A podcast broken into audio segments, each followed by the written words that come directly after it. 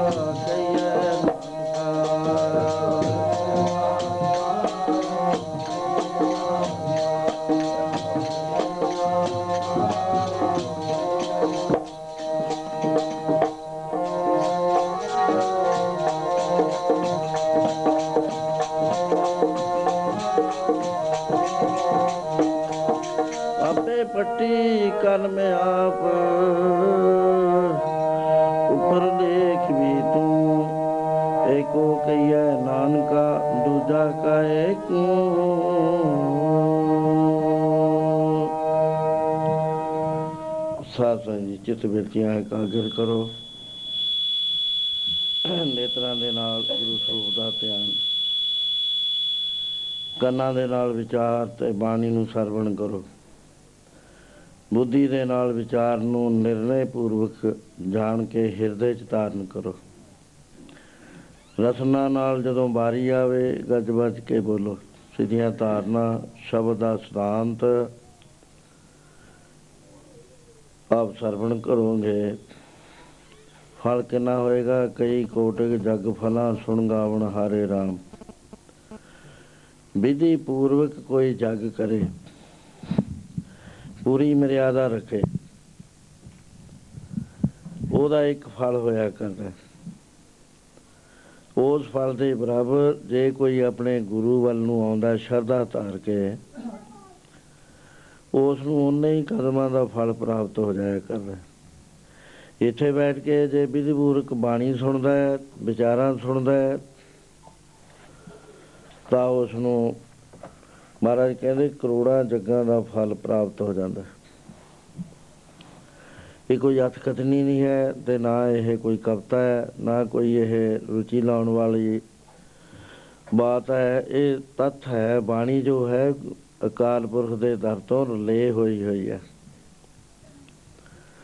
ਅੱਜ ਕੱਲ ਦੇ ਜਿਹੜੇ ਚਿੰਤਕ ਨੇ, ਜਿਨ੍ਹਾਂ ਨੂੰ ਅਸੀਂ ਬਹੁਤ ਮੰਨਦੇ ਆ ਵੱਡੇ ਕਰਕੇ ਵੀ ਇਹ ਜੀ ਇਹਨੇ ਡਾਕਟਰੇਟ ਕੀਤੀ ਹੋਈ ਹੈ, ਇਹ ਡੀ ਲਿਟ ਹੈ। ਉਹ ਬਾਣੀ ਨੂੰ ਬਾਣੀ ਨਹੀਂ ਮੰਨਦੇ, ਕਵਤਾ ਮੰਨਦੇ ਨੇ। ਗੁਰੂ ਨੂੰ ਕਵੀ ਕਵੀ ਆਖਦੇ ਨੇ। ਕਿੰਨੀਆਂ ਕਿਤਾਬਾਂ ਨੇ। ਪਹਿਲਾਂ ਪਹਿਲਾਂ ਆਤਮ ਮਾਰਗ ਚ ਉਹਨਾਂ ਨੇ ਲੇਖ ਲਿਖਣੇ ਸ਼ੁਰੂ ਕਰੇ। ਮੈਂ ਤੁਹਾਨੂੰ ਤਾਂ ਜੇ ਇੰਨਾ ਹੀ ਨਹੀਂ ਪਤਾ ਵੀ ਬਾਣੀ ਔਰ ਕਵਤਾ 'ਚ ਕੀ ਫ਼ਰਕ ਹੁੰਦੀ ਆ। ਕਵਤਾ ਉਹ ਹੁੰਦੀ ਹੈ ਜਿਹਦੇ ਵਿੱਚ ਕਰੈਕਸ਼ਨ ਹੋਇਆ ਕਰਦੀ ਹੈ। ਬੁੱਧੀ ਮੰਡਲ ਦੇ ਉੱਚੀ ਸਤਾ ਤੋਂ ਥੱਲੇ ਆਉਂਦੀ ਹੈ। ਉਹ ਹੁਣ ਆਈ ਹੈ, ਰਾਤੋਂ ਰਾਤ ਪਈ ਰਹੇ, ਸਵੇਰ ਨੂੰ ਉਹਦੇ 'ਚ ਕੱਟ-ਬੱਟ ਛਾਂਟੀ ਫੇਰ ਸ਼ੁਰੂ ਹੋ ਜੂ। ਫੇਰ ਪਈ ਰਹੇ, ਫੇਰ ਹੋ ਜੂ। ਬਾਣੀ ਉਹ ਹੁੰਦੀ ਹੈ ਜੋ ਅਨੁਭਵ ਦੇ ਦੇਸ਼ ਚੋਂ, ਆਤਮ ਦੇਸ਼ ਚੋਂ ਆਉਂਦੀ ਹੈ। ਸੁਧੀ ਸੁਧਾਈ, ਉਹਦੇ 'ਚ ਨਾ ਕੋਈ ਅੱਖਰ, ਨਾ ਘਟ ਕੰਨਾ, ਨਾ ਕੋਈ ਸਿਆਰੀ ਨਾ ਘਟ ਹੋ ਸਕਦੀ ਹੈ, ਨਾ ਵੱਧ ਹੋ ਸਕਦੀ ਹੈ। ਉਹ ਤੁਰਦਰਗਾਹ ਦਾ ਸੰਦੇਸ਼ ਹੁੰਦਾ ਹੈ। ਉਹਨੂੰ ਬਾਣੀ ਵੀ ਕਹਿੰਦੇ ਆ ਇਲਹਾਮ ਵੀ ਕਹਿੰਦੇ ਆ ਆਕਾਸ਼ ਬਾਣੀ ਵੀ ਕਹਿੰਦੇ ਆ। ਦੇ ਬਾਣੀ ਵੀ ਇਸ ਨੂੰ ਆਖਿਆ ਜਾਂਦਾ ਹੈ ਬਰਮ ਬਾਣੀ ਵੀ ਆਖਿਆ ਜਾਂਦਾ ਹੈ। ਮਹਾਰਾਜ ਕਹਿੰਦੇ, ਅਸੀਂ ਕੁਝ ਨਹੀਂ ਜਾਣਦੇ ਹੋ ਆਪੋ ਬੋਲ ਨਾ ਜਾਣਦਾ, ਮੈਂ ਕਹਿਆ ਸਭ ਹੁਕਮ ਆਓ ਜੀਓ। ਜੈਸੀ ਮੈਂ ਆਵੇ ਖਸਮ ਕੀ ਬਾਣੀ, ਤੈਸੜਾ ਕਰੀ ਗਿਆਨ ਬੇ ਲਾ ਲੋ। ਬਾਣੀ ਆ ਰਹੀ ਹੈ। ਮਜ਼ਾਨਿਆ ਰਵਾਬ ਸੁਰ ਕਰ, ਬਾਣੀ ਆ ਰਹੀ ਹੈ। ਬਾਣੀ ਕਿੰਨੇ ਗੈਪ ਨਾਲ ਆ ਰਹੀ ਹੈ? 1469 ਦੀ ਬਾਤ 1569 9 ਸਾਲ ਨੂੰ ਕੋਈ ਪਾਣਾ ਬੀਤਣਾ ਉਹਦੀ ਇੰਡੀਕੇਸ਼ਨਸ ਆ ਗਈਆਂ, ਕਹਿੰਦੇ ਬਾਣੀ ਆ ਰਹੀ ਹੈ, ਰਿਕਾਰਡ ਕਰ। ਪਾਪ ਕੀ ਜੰਜ ਲੈ, ਕਾਬਲੋਂ ਤਾਂ ਆਇਆ, ਜੋਰੀ ਮੰਗੇ ਦਾਨ ਵੇ ਲਾ ਲੋ। 69 ਚ ਲਿਖਾ ਦਿੱਤਾ ਜਦੋਂ ਕਿ ਅਸਲੀ ਵਾਕਾ 78 ਚ ਹੋਇਆ। ਆਵਨ 78 ਉਦੋਂ ਵੀ ਗਾਂ ਦਾ ਲਿਖਾ ਦਿੱਤਾ, ਜਾਣ 97 ਹੋਰ ਵੀ ਉੱਠਸੀ ਮਰਦ ਕਾ ਚੇਲਾ। ਇਹ ਕਵਤਾ ਨਹੀਂ ਹੈ, ਇਹ ਤੁਰਕੀ ਬਾਣੀ ਹੈ? ਇਹ ਬਾਣੀ ਸੰਸਾਰ ਦਾ ਉਧਾਰ ਕਰਨ ਵਾਸਤੇ ਸ਼ਬਦ ਵਰਮ ਦੇ ਰੂਪ ਵਿੱਚ ਆਵਾਜ਼ ਤੇ ਅੱਖਰਾਂ ਦੇ ਵਿੱਚ ਸਾਕਾਰ ਹੋਈ ਹੈ। ਸਰੂਪ ਹੈ, ਚਾਹੇ ਸਰੀਰ ਦੇ ਸਰੂਪ ਜੋ ਜੇ, ਕਿਸੇ ਪਾਸੇ ਹੋ ਜਾਵੇ ਸਿਧਾਂਤ ਹੈ। ਇਹਦੇ ਵਿੱਚ ਕੋਈ ਵੀ ਗੱਲ ਗਲਤ ਨਹੀਂ ਹੋਇਆ ਕਰਦੀ, ਸਹੀ ਹੋਇਆ ਕਰਦੀ ਹੈ। ਜੇ ਇਸ ਨੂੰ ਸਤ ਕਰਕੇ ਮੰਨੇ, ਸੇਵਕ, ਸਿੱਖ, ਪੂਜਣ ਸਭ ਆਵੇ, ਸਭ ਗਾਵੇ, ਹਰ ਹਰ ਉਤਮ ਬਾਣੀ। ਆਉਂਦੇ ਤਾਂ ਸਾਰੇ ਨੇ ਤੇ ਸਾਰੇ ਗਾਉਂਦੇ ਨੇ। ਮਹਾਰਾਜ ਕਹਿੰਦੇ, ਥਾਂ ਕੀ ਦੀ ਪਵੇਗੀ? ਗਾਉਣਾ, ਸੁਣਨਾ ਥਾਂ ਕੀ ਦਾ ਪਵੇਗਾ? ਉਹ ਥਾਂ ਪਾਉਣਾ ਸਾਡੇ ਇਖਤਿਆਰ ਨਹੀਂ ਹੈ, ਇਹ ਵਾਹਿਗੁਰੂ ਦੇ ਹੱਥ ਵਿੱਚ ਹੈ। ਗਾਵਿਆ ਸੁਣਿਆ ਹਰ ਤਿੰਨ ਕਾ ਥਾਏ ਪਾਵੇ ਜਿਨ ਸਤਗੁਰ ਕੀ ਆਗਿਆ, ਸਤ ਸਤ ਕਰ ਮਾਨੀ। ਸਤਗੁਰੂ ਦਾ ਤੇ ਸਿੱਖ ਦਾ ਸੰਬੰਧ ਆਗਿਆ ਨਾਲ ਜੁੜਿਆ ਹੋਇਆ ਆਗਿਆ ਸਾਹਮਣੇ ਹੀ ਸਾਹਿਬ ਸੇਵਾ। ਗੁਰ ਕੇ ਗ੍ਰਹਿ ਸੇਵਕ ਜੋ ਜੋ ਰਹੇ, ਗੁਰ ਕੀ ਆਗਿਆ ਮਨ में है ਆਪਸ ਕੋ ਕੁਛ ਕਰਨਾ ਜਨਾਬ ਹੈ, ਹਰ ਹਰ ਨਾਮ ਦੇ ਸਭ ਦਿਆ ਮਨ ਵਿੱਚ ਹੈ ਸਤਗੁਰ ਕੇ ਪਾਸ ਤੇ ਸੇਵਕ ਕੇ ਕਾਰਜ ਰਾਸ। ਸੋ ਬਾਣੀ ਸਾਡਾ ਉਦਾਰ ਕਰਨ ਵਾਸਤੇ ਇਹਦੇ ਵਿੱਚ ਬੇਅੰਤ ਤਰੀਕਿਆਂ ਦੇ ਨਾਲ ਇੱਕ ਸਿਧਾਂਤ ਸਮਝਾਇਆ ਗਿਆ। ਗੁਰਮਤ ਦਾ ਜੋ ਸਿਧਾਂਤ ਹੈ, ਇਹਨੂੰ ਸਮਝਣ ਦਾ ਯਤਨ ਕਰੋ। ਇਹ ਤਿੰਨ ਨਹੀਂ ਮੰਨਦਾ ਟ੍ਰਿਨਿਟੀ ਨਹੀਂ ਮੰਨਦਾ ਹੈ। ਇਹ ਇਹ ਇੱਕ ਬਾਦ ਅਦਵੈਤ ਬਾਦ ਹੈ। ਇਹਦੇ ਵਿੱਚ ਵੈਗਰੂ ਤੋਂ ਬਗੈਰ ਹੋਰ ਹੈ ਹੀ ਕੋਈ ਨਹੀਂ। ਪਹਿਲਾਂ ਹੀ ਗੁਰੂ ਨਾਨਕ ਸਾਹਿਬ ਨੇ ਸਪਸ਼ਟ ਰੂਪ ਦੇ ਵਿੱਚ ਲਿਖ ਦਿੱਤਾ, ਫਰਮਾਨ ਕਰ ਦਿੱਤਾ ਇੱਕ ਓੰਕਾਰ ਤੋਂ ਗੁਰਪ੍ਰਸਾਦ ਤੱਕ ਵਾਹਿਗੁਰੂ ਦਾ ਸਰੂਪ ਦੱਸ ਕੇ ਉਹਨਾਂ ਨੇ ਮੋਹਰ ਲਾ ਦਿੱਤੀ। ਕਿ ਆਦ ਸੱਚ ਜੁਗਾਦ ਸੱਚ ਹੈ ਵੀ ਸੱਚ, ਨਾਨਕ ਹੋਸੀ ਵੀ ਸੱਚ। ਜੇ ਕਿਤੇ ਸਾਰੀ ਜ਼ਿੰਦਗੀ ਦੇ ਅੰਦਰ ਇਹ ਦੋ ਤੁਕਾਂ ਸਮਝ ਆ ਜਾਣ ਤੇ ਬੁਝ ਲਵੇ ਬੰਦਾ। ਉਹਨੇ ਸਾਰੀ ਬਾਜੀ ਜਿੱਤ ਲਈ। ਜੇ ਦੋ ਨਹੀਂ ਆਉਂਦੀਆਂ ਤਾਂ ਬਾਜੀ ਜਿੱਤੀ ਹੋਈ ਹਾਰ ਕੇ ਤੁਰ ਜਾਂਦਾ। ਕੀ ਮਾਮੂਲੀ ਗੱਲ ਹੈ? ਕੋਈ ਇਹਦੇ ਵਿੱਚ ਡਿਕਸ਼ਨਰੀ ਦੇਖਣ ਦੀ ਲੋੜ ਨਹੀਂ ਹੈ। ਕੋਈ ਗ੍ਰਾਮੈਟਿਕਲੀ ਕੋਈ ਮੈਨੇ ਹੋਰ ਨਹੀਂ ਨਿਕਲ ਸਕਦੇ, ਸਿੱਧੀ ਬੋਲੀ ਦੇ ਅੰਦਰ। ਲੇਕਿਨ ਇਹ ਵਜਨ ਜਿਹੜਾ ਹੈ ਜੀਵ ਤੋਂ ਚੁੱਕਿਆ ਨਹੀਂ ਜਾਂਦਾ। ਵੱਡੀ ਬਾਤ ਇਹ ਹੈ, ਅਸੀਂ ਜੋ ਹਾਂ, ਸਾਡੀ ਜੋ ਹਸਤੀ ਹੈ, ਉਹ ਇਸ ਵਜਨ ਨੂੰ ਚੁੱਕ ਨਹੀਂ ਸਕਦੀ, ਬਿਲਕੁਲ ਇਹਨੂੰ ਬੁੱਝਣ ਵਾਸਤੇ ਸਾਨੂੰ ਸਾਰਾ ਜੋ ਸਿਧਾਂਤ 1430 ਪੰਨੇ ਦੇ ਅੰਦਰ ਅਨੇਕ ਤਰੀਕਿਆਂ ਦੇ ਨਾਲ ਦਿੱਤਾ ਗਿਆ ਉਹਦੇ ਨਾਲ ਇਹ ਜੀਵ ਕਾਬਲ ਹੁੰਦਾ ਹੈ, ਪਰ ਜੀਵ ਦੇ ਹੱਥ ਵਿੱਚ ਕੁਝ ਨਹੀਂ ਹੈ।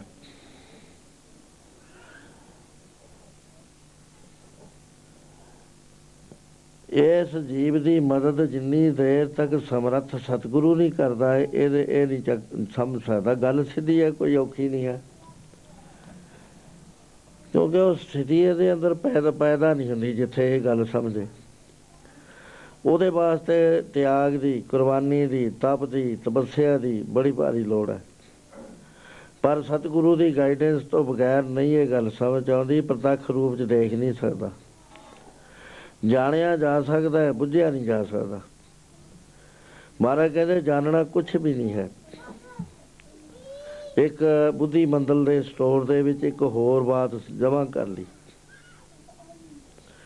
ਜਾਣ ਲਿਆ ਕਿ ਕਾਮ ਕ੍ਰੋਧ ਕਾਇਆ ਕੋ ਗੱਲ ਹੈ, ਜਿਉ ਕੰਚਨ ਸੁਆਗਾ ਢਾਲ ਹੈ। ਲੇਕਿਨ ਅਮਲ ਨਾ ਕਰ ਸਕਿਆ, ਉਹੀ ਕ੍ਰੋਧ ਹੈ, ਉਹੀ ਕਾਮ ਹੈ। ਉਹ ਜਾਣੇ ਦਾ ਕੀ ਫਾਇਦਾ ਹੋਇਆ? ਜਿਹੜਾ ਵਕਤ ਉੱਤੇ ਕੰਮ ਨਹੀਂ ਦਿੰਦਾ। ਬੁੱਝਣ ਦੀ ਬਾਤ ਹੈ, ਸਾਰਾ ਜਿਹੜਾ ਸਾਡਾ ਰੂਹਾਨੀ ਜੀਵਨ ਹੈ, ਇਹ ਇੱਕ ਗੱਲ ਨੂੰ ਬੁੱਝਣਾ ਹੈ। ਅਸੀਂ ਜੋ ਨਿਸ਼ਾਨੇ ਸਾਹਮਣੇ ਲੈਨੇ ਆ ਮਹਾਪੁਰਸ਼ਾਂ ਦੇ ਜੀਵਨ ਸਾਹਮਣੇ ਲੈਨੇ ਆ ਉਹ ਇਸ ਕਰਕੇ ਹੁੰਦੇ ਨੇ ਕਿ ਕਿਸੇ ਤਰੀਕੇ ਦੇ ਨਾਲ ਗੱਲ ਸਮਝ ਪੈ ਜਾਵੇ। ਇਹ ਮਨੋਰੰਜਨ ਬਾਤਾਂ ਨਹੀਂ ਹੋਇਆ ਕਰਦੀਆਂ। ਸਪਿਰਚੁਅਲ ਜਿਹੜੇ ਹੈ ਜੀਵਨ ਹੈ ਉਹ ਚਮਕਦਾਰ ਰੋਸ਼ਨੀ ਦੇ ਸਤਾਰੇ ਹੋਇਆ ਕਰਦੇ ਨੇ ਲਾਈਟ ਹਾਊਸਸ ਹੋਇਆ ਕਰਦੇ। ਉਹਨਾਂ ਦੀ ਲਾਈਟ ਵਿੱਚ ਚੱਲ ਕੇ ਅਸੀਂ ਆਪਣੇ ਮੰਜ਼ਲੇ ਮਕਸੂਦ ਤੇ ਪਹੁੰਚ ਸਕਦੇ ਹਾਂ। ਇਹ ਪੜ੍ਹਾਈ ਜਿਹੜੀ ਹੈ, ਨਾ ਕਿਤਾਬਾਂ ਦੇ ਵਿੱਚ ਹੈ, ਨਾ ਕਿਸੇ ਹੋਰ ਥਾਂ ਦੇ ਉੱਤੇ ਹੈ। ਜਿੱਥੇ ਪੰਜਾਬੀ ਪੜਾਉਨੇ ਆ ਪੰਜਾਬੀ ਦੇ ਅੱਖਰ ਪੜਾਉਨੇ ਆ ਜਿੱਥੇ ਅਸੀਂ ਮੈਨੇ ਸਮਝਾਉਨੇ ਆ ਉੱਥੇ ਮੈਨੇ ਸਮਝਾਉਨੇ ਆ ਇਹ ਨਹੀਂ ਇਹਦੇ ਵਾਸਤੇ ਸਾਧਨਾ ਦੀ ਲੋੜ ਹੈ ਜ਼ਬਰਦਸਤ। ਆਪਣੇ ਆਪ ਨਾ ਮੋਹ ਟੁੱਟ ਸਕਦਾ ਹੈ ਨਾ ਕ੍ਰੋਧ ਤੋਂ ਹਟ ਸਕਦਾ ਹੈ ਨਾ ਲੋਭ ਹਟ ਸਕਦਾ ਹੈ ਨਾ ਹੰਕਾਰ ਹਟ ਸਕਦਾ। ਹੈ ਇਹ ਬੜੇ ਜ਼ਬਰਦਸਤ ਬੈਰੀ ਨੇ। ਇੱਕ ਲੇਖ ਲਿਖਿਆ ਸੀ ਆਪਣੇ ਆਤਮ ਮਾਰਗ ਦੇ ਵਿੱਚ, ਮਨ ਮਵਾਸੀ ਰਾਜਾ। ਉਹ ਮਨ ਦੀ ਨਾਲ ਜਿਹੜਾ ਮਨ ਪਰਚਿਆ ਹੋਇਆ ਹੈ, ਉਹ ਆਕੀ ਹੋਇਆ ਬੈਠਾ ਜੀਵਾਤਮਾ ਤੋਂ। ਤੇ ਉਹਦੀ ਫੌਜ ਦਾ ਵਰਣਨ 60 ਜਰਨੈਲ ਲਿਖੇ ਸੀ, ਜੇ ਕਿਸੇ ਨੂੰ ਬੋਲਦਾ ਹੈ ਤਾਂ ਉਸ ਲੈ ਕੇ ਪੜ ਲਵੇ। ਕਿਉਂਕਿ ਉਹ ਇੱਕ ਰਾਜੇ ਦੀ ਕਥਾ ਸੀ। ਗੁਰੂ ਦਸਵੇਂ ਪਾਤਸ਼ਾਹ ਮਹਾਰਾਜ ਨੇ ਲਿਖੀ ਸੀ ਕਿ ਉਸ ਨੇ ਕਿਹਾ ਸੀ ਕਿ ਮੈਂ ਮਨ ਜਿੱਤ ਲਾਂਗਾ, ਪਰ ਜਿੱਤਣਾ ਸਕਿਆ, ਅਖੀਰ ਉਹਨੂੰ ਜਿਉਂਦੇ ਜਲਣਾ ਪਿਆ। ਕਿਉਂਕਿ ਮਨ ਦੇ ਜਿਹੜੇ ਸਾਥੀ ਨੇ, ਜਰਨੈਲ, ਉਹ ਬਹੁਤ ਕਰੂਰ ਨੇ। ਬੜੇ ਡਿਟੇਲ ਦੇ ਨਾਲ ਉਹ ਗੱਲ ਲਿਖੀ ਗਈ ਆ। ਇੰਨਾ ਟਾਈਮ ਸਾਡੇ ਕੋਲ ਹੈ ਨਹੀਂ। ਬੜਾ ਸਹਿਜ ਦਾ ਜੀਵਨ ਅਸੀਂ ਗੁਜ਼ਾਰਨਾ ਚਾਹੁੰਦੇ ਆ ਵੀ ਸਾਡੇ ਕਾਰੋਬਾਰ ਵੀ ਹੋਈ ਜਾਣ, ਬਾਲ ਬੱਚਿਆਂ 'ਚ ਵੀ ਰਹੀਏ। ਪਰ ਸਾਧ ਸਿੰਘ ਜੀ, ਇਹ ਬਹੁਤ ਔਖੀ ਚੀਜ਼ ਹੈ। ਲਗਾਤਾਰ ਤਤ ਤੇ ਜਾਗੇ ਹੋਏ ਮਹਾਪੁਰਸ਼ ਦੀ ਸੰਗਤ ਇਹਨੂੰ ਮਿਲਦੀ ਰਹੇ ਤਾਂ ਤਾਂ ਇਹ ਜਾਗਦਾ ਰਹਿੰਦਾ ਨਹੀਂ, ਸੌ ਜਾਂਦਾ। ਇਹ ਹੀ ਨਹੀਂ ਸੌਂਦਾ, ਇਹ ਕਿ ਬੜੀ ਭਾਰੀ, ਗਾੜੀ ਨੀਂਦ ਦੇ ਵਿੱਚ ਸੁੱਤਾ ਪਿਆ, ਜਗਾਇਆ ਹੋਇਆ ਵੀ ਨਹੀਂ ਜਾਗਦਾ।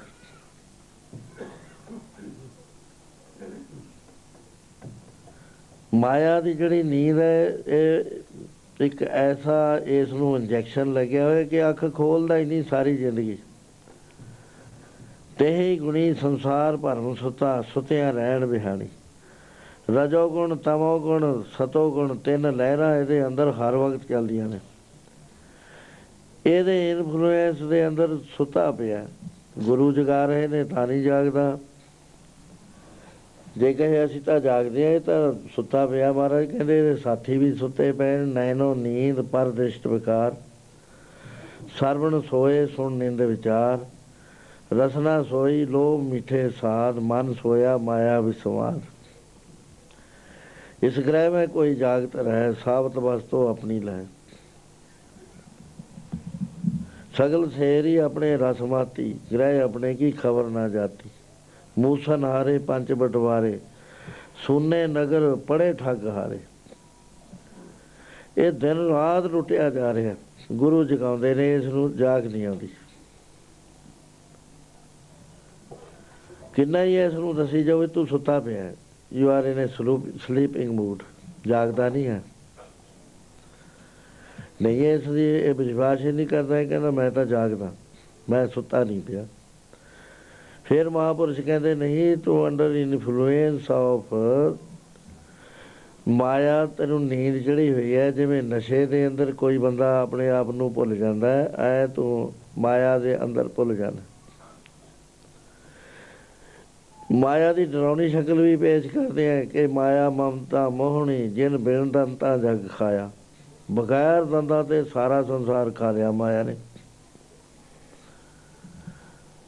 ਨਹੀਂ ਜਾਗ ਆਉਂਦੀ, ਮਹਾਪੁਰਸ਼ ਜਗਾਉਂਦੇ ਆ, ਹੱਕਾ ਮਾਰਦੇ ਆ। ਅਖੀਰ ਬੇਬਸ ਹੋ ਕੇ ਕਹਿਣਾ ਪਿਆ ਕਿ ਕਰਿਆ ਕੀ ਜਾਵੇ? ਬਈ ਕਾਰਨ ਕੀ ਹੈ ਕਹਿੰਦੇ ਇਹਨਾਂ ਦੇ ਜੇ ਭਾਗ ਨਹੀਂ ਬਣੇ। ਭਾਗ ਨਾ ਬਣਨ ਕਰਕੇ ਇਹਨਾਂ ਨੂੰ ਜਾਗ ਨਹੀਂ ਆ ਰਹੀ। ਬੜਾ ਜਗਾਇਆ ਜਾਂਦਾ ਕਹਿੰਦੇ, ਫਰੀਦਾ ਕੂ ਕਹਿੰਦੇ ਆ ਚਾ ਕਹਿੰਦੇ ਆ, ਮਤੀ ਦਿੰਦੇ ਆ ਨਿਤ। ਚਾਰੇ ਵੇਦ ਛੇ ਸ਼ਾਸਤਰ 27 ਸਿਮਰਤੀਆਂ, ਉਪਨਿਸ਼ਦਾਂ, ਕੁਰਾਨ ਸ਼ਰੀਫ, ਤੌਰੇਤ, ਅੰਜੀਲ ਜਮੂਰ ਬਾਈਬਲ, ਗੁਰੂ ਗ੍ਰੰਥ ਸਾਹਿਬ, ਅਨੇਕਾਂ ਮਹੰਤਮਾ ਇਸ ਜੀਵ ਨੂੰ ਜਗਾਉਂਦੇ ਨੇ। ਵੀ ਤੂੰ ਜਾਗ ਤਾਂ ਸਹੀ ਸੁਰਤੇ ਨਹੀਂ ਫੜਦਾ। ਇਹ ਕਹਿੰਦਾ, ਮੈਂ ਜਾਗਿਆ ਹੋਇਆ। ਮਹਾਪੁਰਸ਼ ਕਹਿੰਦੇ, ਤੂੰ ਸੁੱਤਾ ਪਿਆ। ਤੈਨੂੰ ਅਲਿਊਜ਼ਨ ਦੀ ਨੀਂਦ ਚੜੀ ਹੋਈ ਹੈ ਤੇਰਾ ਸਰੀਰ ਜਿਹੜਾ ਹੈ ਨਾ, ਇਹ ਮਾਇਆ ਦੇ ਮੰਡਲ ਵਿੱਚ ਜਾਗ ਰਿਹਾ ਹੈ। ਰੂਹਾਨੀ ਮੰਡਲ 'ਚ ਜਾਗ। ਉਥੇ ਦਾ ਚੱਲਣ ਹੋਰ ਹੈ, ਇੱਥੇ ਦਾ ਚੱਲਣ ਹੋਰ ਹੈ। ਇੱਥੇ ਬੈਰੀ ਨੇ, ਇੱਥੇ ਮਿੱਤਰ ਨੇ, ਇੱਥੇ ਜਾਣਕਾਰ ਨੇ, ਇੱਥੇ ਭੁੱਲੇ ਹੋਏ ਨੇ। ਪਿਆਰਿਆ, ਜਦ ਤੈਨੂੰ ਜਾਗ ਆ ਗਈ, ਮਨ ਮੇਰੇ, ਜਿਨ ਆਪਣਾ ਭਰਮ ਗਵਾਤਾ, ਤਿਸ ਦੇ ਬਾਣੇ ਕੋਈ ਨਾ ਭੁੱਲਾ ਜਿਨ ਸਗਲੋ ਵਰਮ ਪਛਾਤਾ। ਜਦੋਂ ਤੈਨੂੰ ਬਰਮ ਦੀ ਪਛਾਣ ਆ ਗਈ ਬਰਮ ਦੀਸੇ ਬਰਮ ਸੁਣੀਏ, ਏਕ ਏਕ ਬਖਾਣੀਏ, ਆਤਮ ਬਸਾਰਾ ਕਰਨ ਹਾਰਾ ਪਰ ਬਿਨਾ ਨਹੀਂ ਜਾਣੀਏ ਉਸ ਵੇਲੇ ਤੈਨੂੰ ਪਤਾ ਲੱਗੇਗਾ। ਬੇਅੰਤ ਮਾਇਆ ਪਈ ਹੋਈ ਆਦਮੀ ਦੇ ਅੰਦਰ। ਕਿਸੇ ਕੋ ਪੈਸਾ ਜ਼ਿਆਦਾ ਹੈ ਉਹਦੀ ਨੀਂਦ ਚੜ ਗਈ। ਕਿਸੇ ਕੋਲ ਅਹੁਦੇ ਦਾ, ਕਿਸੇ ਦਾ ਸਰੀਰ ਤਗੜਾ ਹੈ। ਕੋਈ ਗੱਲਾਂ ਬਹੁਤੀਆਂ ਜਾਣਦਾ ਮਹਾਰਾਜ ਕਹਿੰਦੇ, ਸੁੱਤਾ ਪਿਆ ਇਨਸਾਨ, ਜਾਗ ਨਹੀਂ ਇਸ ਨੂੰ ਆ ਰਹੀ ਬਰੜਾ ਰਿਹਾ ਬੈਰੀ ਮਿੱਤਰ ਧਾਰ ਰਿਹਾ, ਅਸਲੀਅਤ ਨੂੰ ਪਹੁੰਚ ਨਹੀਂ ਰਿਹਾ। ਹੁਣ ਪਹੁੰਚੇ ਕਿਵੇਂ? ਕੋਈ ਤਰੀਕਾ ਹੈ? ਡਿਊਟੀ ਲੱਗੀ ਹੈ ਮਹਾਪੁਰਸ਼ਾਂ ਦੀ। ਵੀ ਜਗਾਓ, ਇਹਨਾਂ ਨੂੰ ਹੋਕੇ ਦੇ ਦੇ ਕੇ ਜਗਾਓ। ਸੁੱਤੇ ਪਏ ਨੇ ਸਾਰੇ। ਕੋਈ ਰਾਜ ਦੇ ਨਸ਼ੇ 'ਚ ਸੁੱਤਾ ਪਿਆ, ਕੋਈ ਧਨ ਦੇ ਨਸ਼ੇ 'ਚ, ਕੋਈ ਪੁੱਤਰਾਂ ਧੀਆਂ ਦੇ ਨਸ਼ੇ 'ਚ। ਨਸ਼ੇ ਚੜੇ ਹੋਏ ਨੇ। ਜਦ ਨਸ਼ਾ ਚੜ ਜਾਂਦਾ, ਤੁਸੀਂ ਦੁਨੀਆ ਦੇ ਨਸ਼ੇ ਦੇਖਦੇ ਹੋ। ਇੱਕ ਰਾਜਾ ਕਿਸੇ ਡਿਨਰ ਤੇ ਗਿਆ। ਉੱਥੇ ਜਾ ਕੇ ਬਹੁਤੀ ਸ਼ਰਾਬ ਪੀ ਲਈ। ਸ਼ਰਾਬ ਪੀ ਕੇ ਅਰਲ ਬਰਲ ਗੱਲਾਂ ਕਰਨ ਲੱਗ ਗਿਆ। ਉਸ ਵੇਲੇ ਵਜ਼ੀਰਾਂ ਨੇ ਸਮਝਿਆ ਕਿ ਮਹਾਰਾਜ ਜ਼ਿਆਦਾ ਨਸ਼ੇ 'ਚ ਹੋ ਗਏ। ਰੋਜ਼ ਦਾ ਹੀ ਹੈ ਸੀ ਰੋਜ਼ ਦੇ, ਰੋਜ਼ ਇਹ ਸਾਨੂੰ ਤਜਰਬਾ ਹੈ ਨਾ ਗੱਲਾਂ ਦਾ। ਉਹਨਾਂ ਨੇ ਕਿਹਾ ਵੀ ਹੁਣ ਇਹਨੂੰ ਸੁਰਤ ਨਹੀਂ ਰਹੀ ਵੀ ਮੈਂ ਰਾਜਾ। ਵਾਪਸ ਲੈ ਜਾਂਦਾ ਬੱਗੀ ਚ ਬਿਠਾ ਕੇ। ਜਦ ਆਪਣੇ ਮਹਿਲਾਂ ਦੇ ਕੋਲ ਆਇਆ ਤਾਂ ਉੱਥੇ ਮਿਲਟਰੀ ਵਾਲੇ ਪਹਿਰਾ ਦੇ ਰਹੇ ਸੀ। ਅੰਦਰ ਜਾਣ ਵਾਸਤੇ ਕੁਆਟਰ ਸਾਈਨ ਹੁੰਦੀ ਹੈ ਹਰ ਰੋਜ਼ ਬਦਲਦੀ ਹੈ ਤੇ ਜੇ ਤਾਂ ਕੋਈ ਕੁਆਟਰ ਸਾਈਨ ਬੋਲ ਦੇਵੇ ਤਾਂ ਤਾਂ ਅੰਦਰ ਜਾ ਸਕਦਾ, ਨਹੀਂ ਸਮਝਿਆ ਜਾਂਦਾ ਹੈ ਕਿ ਨਜਾਇਜ਼ ਤਰੀਕੇ ਨਾਲ ਕੁਸਣਾ ਚਾਹੁੰਦਾ ਲਿਹਾਜ਼ ਉੱਥੇ ਕਿਸੇ ਦੀ ਨਹੀਂ ਕੀਤੀ ਜਾਂਦੀ, ਚਾਹੇ ਰਾਜਾ ਹੀ ਆਪ ਆਵੇ ਤਾਂ ਵੀ ਨਹੀਂ ਅੰਦਰ ਲੰਘਣ ਦਿੰਦੇ। ਇਹ ਰਾਜਾ ਜਦ ਉੱਥੇ ਪਹੁੰਚਿਆ, ਉਹਨੇ ਕੁਆਟਰ ਸਾਈਨ ਮੰਗਿਆ। ਵਜ਼ੀਰ ਨੂੰ ਪੁੱਛਿਆ, ਇਹ ਕੌਣ ਨੇ? ਕਹਿੰਦੇ, ਪਹਿਰਾ ਦਿੰਦੇ ਨੇ ਮਹਾਰਾਜ। ਹਜੂਰ ਆਪ ਦਾ ਕਹਿੰਦਾ, ਮੈਂ ਕੌਣ ਹੈ? ਕਹਿੰਦਾ, ਤੂੰ ਰਾਜਾ। ਕਹਿੰਦਾ, ਮੈਂ ਤਾਂ ਕੋਈ ਰਾਜਾ ਨਹੀਂ। ਬੱਗੀ ਤੋਂ ਉਤਰ ਗਿਆ ਕਹਿੰਦਾ, ਰਾਈਫਲ ਲਿਆਓ, ਮੈਂ ਵੀ ਪਹਿਰਾ ਦੇਣਾ। ਮੇਰੇ ਵਰਦੀ ਪਾਓ। ਵਰਦੀ ਸਿਪਾਹੀ ਦੀ ਲਿਆਂਦੀ ਗਈ, ਪਹਿਨਾ ਦਿੱਤੀ ਗਈ ਤੇ ਬੰਡੋਲੀਅਰ ਲਿਆਂਦਾ, ਰਾਈਫਲ ਲਿਆਂਦੀ, ਰੌਂਦ ਪਾ ਦਿੱਤੇ ਗਏ। ਪਹਿਰਾ ਦੇਣਾ ਸ਼ੁਰੂ ਕਰ ਦਿੱਤਾ। ਆਫੀਸਰ ਸਾਰੇ ਇੱਕ ਪਾਸੇ ਹੋ ਕੇ ਬੈਠ ਗਏ ਕਿ ਹਜੂਰ ਬਹੁਤ ਜ਼ਿਆਦਾ ਨਸ਼ੇ 'ਚ ਨੇ। ਇਹਨਾਂ ਨੂੰ ਪਤਾ ਨਹੀਂ ਲੱਗ ਰਿਹਾ। ਦੋ ਘੰਟੇ ਗੁਜ਼ਰਨ ਤੋਂ ਬਾਅਦ ਕਦੇ ਆਪਣੇ ਬੂਟ ਦੇਖਣ ਲੱਗ ਜਾਂਦਾ, ਕਦੇ ਬੰਡੋਲੀਅਰ ਦੇ ਤੇ ਉਹਨਾਂ ਨੇ ਸਮਝ ਲਿਆ ਵੀ ਹੋਸ਼ ਪਰਤੇ ਆਈ ਹੈ ਇਸ ਦੀ। ਉਸੇ ਵੇਲੇ ਵਜ਼ੀਰ ਆਉਂਦਾ ਆ ਕੇ ਕਹਿੰਦਾ, ਹਜੂਰ ਮਹਾਰਾਜ ਕੀ ਜੈ ਹੋ? ਕਹਿੰਦਾ ਕੀ ਗੱਲ ਮੇਰੇ ਕੱਪੜੇ ਇਹ ਜੇ ਕਿੱਥੋਂ ਆ ਗਏ? ਕਹਿੰਦੇ, ਮਹਾਰਾਜ, ਇੱਧਰ ਆਓ। ਇਸ ਕਮਰੇ 'ਚ ਵਸਤਰ ਬਦਲ ਲਓ ਫੇਰ ਦੱਸ ਦਿਆਂ ਤੁਹਾਨੂੰ। ਵਸਤਰ ਬਦਲ ਲਏ ਹੋਰ ਹੋਸ਼ ਆ ਗਈ, ਕਹਿਣ ਲੱਗੇ, ਮਹਾਰਾਜ, ਨਸ਼ੇ ਦੇ ਅਧੀਨ ਆਪ ਇੰਨਾ ਹੋ ਗਏ ਸੀ ਕਿ ਆਪ ਨੇ ਕਿਹਾ ਕਿ ਮੈਂ ਰਾਜਾ ਨਹੀਂ ਹਾਂ, ਮੈਂ ਸਿਪਾਹੀ ਹਾਂ, ਮੈਂ ਪਹਿਰਾ ਦੇਣਾ। ਆਪ ਨੇ ਬਾਰ-ਬਾਰ ਸਾਨੂੰ ਹੁਕਮ ਕੀਤਾ, ਅਸੀਂ ਫਿਰ ਵਰਦੀ ਲਿਆਤੀ, ਮਹਾਰਾਜ। ਹੁਣ ਹਜੂਰ ਨੂੰ ਹੋਸ਼ ਆ ਗਈ। ਮਹਾਰਾਜ ਕੀ ਜੈ ਹੋ ਤੇ ਆਪ ਹੁਣ ਆਪਣੇ ਮਹਿਲਾਂ ਵਿੱਚ ਚਲੋ। ਕਹਿਣ ਲੱਗਿਆ, ਕਮਾਲ ਦੀ ਬਾਤ ਹੈ, ਮੈਂ ਇੰਨਾ ਭੁੱਲ ਗਿਆ। ਗੁਰੂ ਮਹਾਰਾਜ ਕਹਿੰਦੇ, ਇਹਨੂੰ ਨਸ਼ਾ ਚੜ ਗਿਆ, ਇਹ ਜੀਵ ਨੂੰ।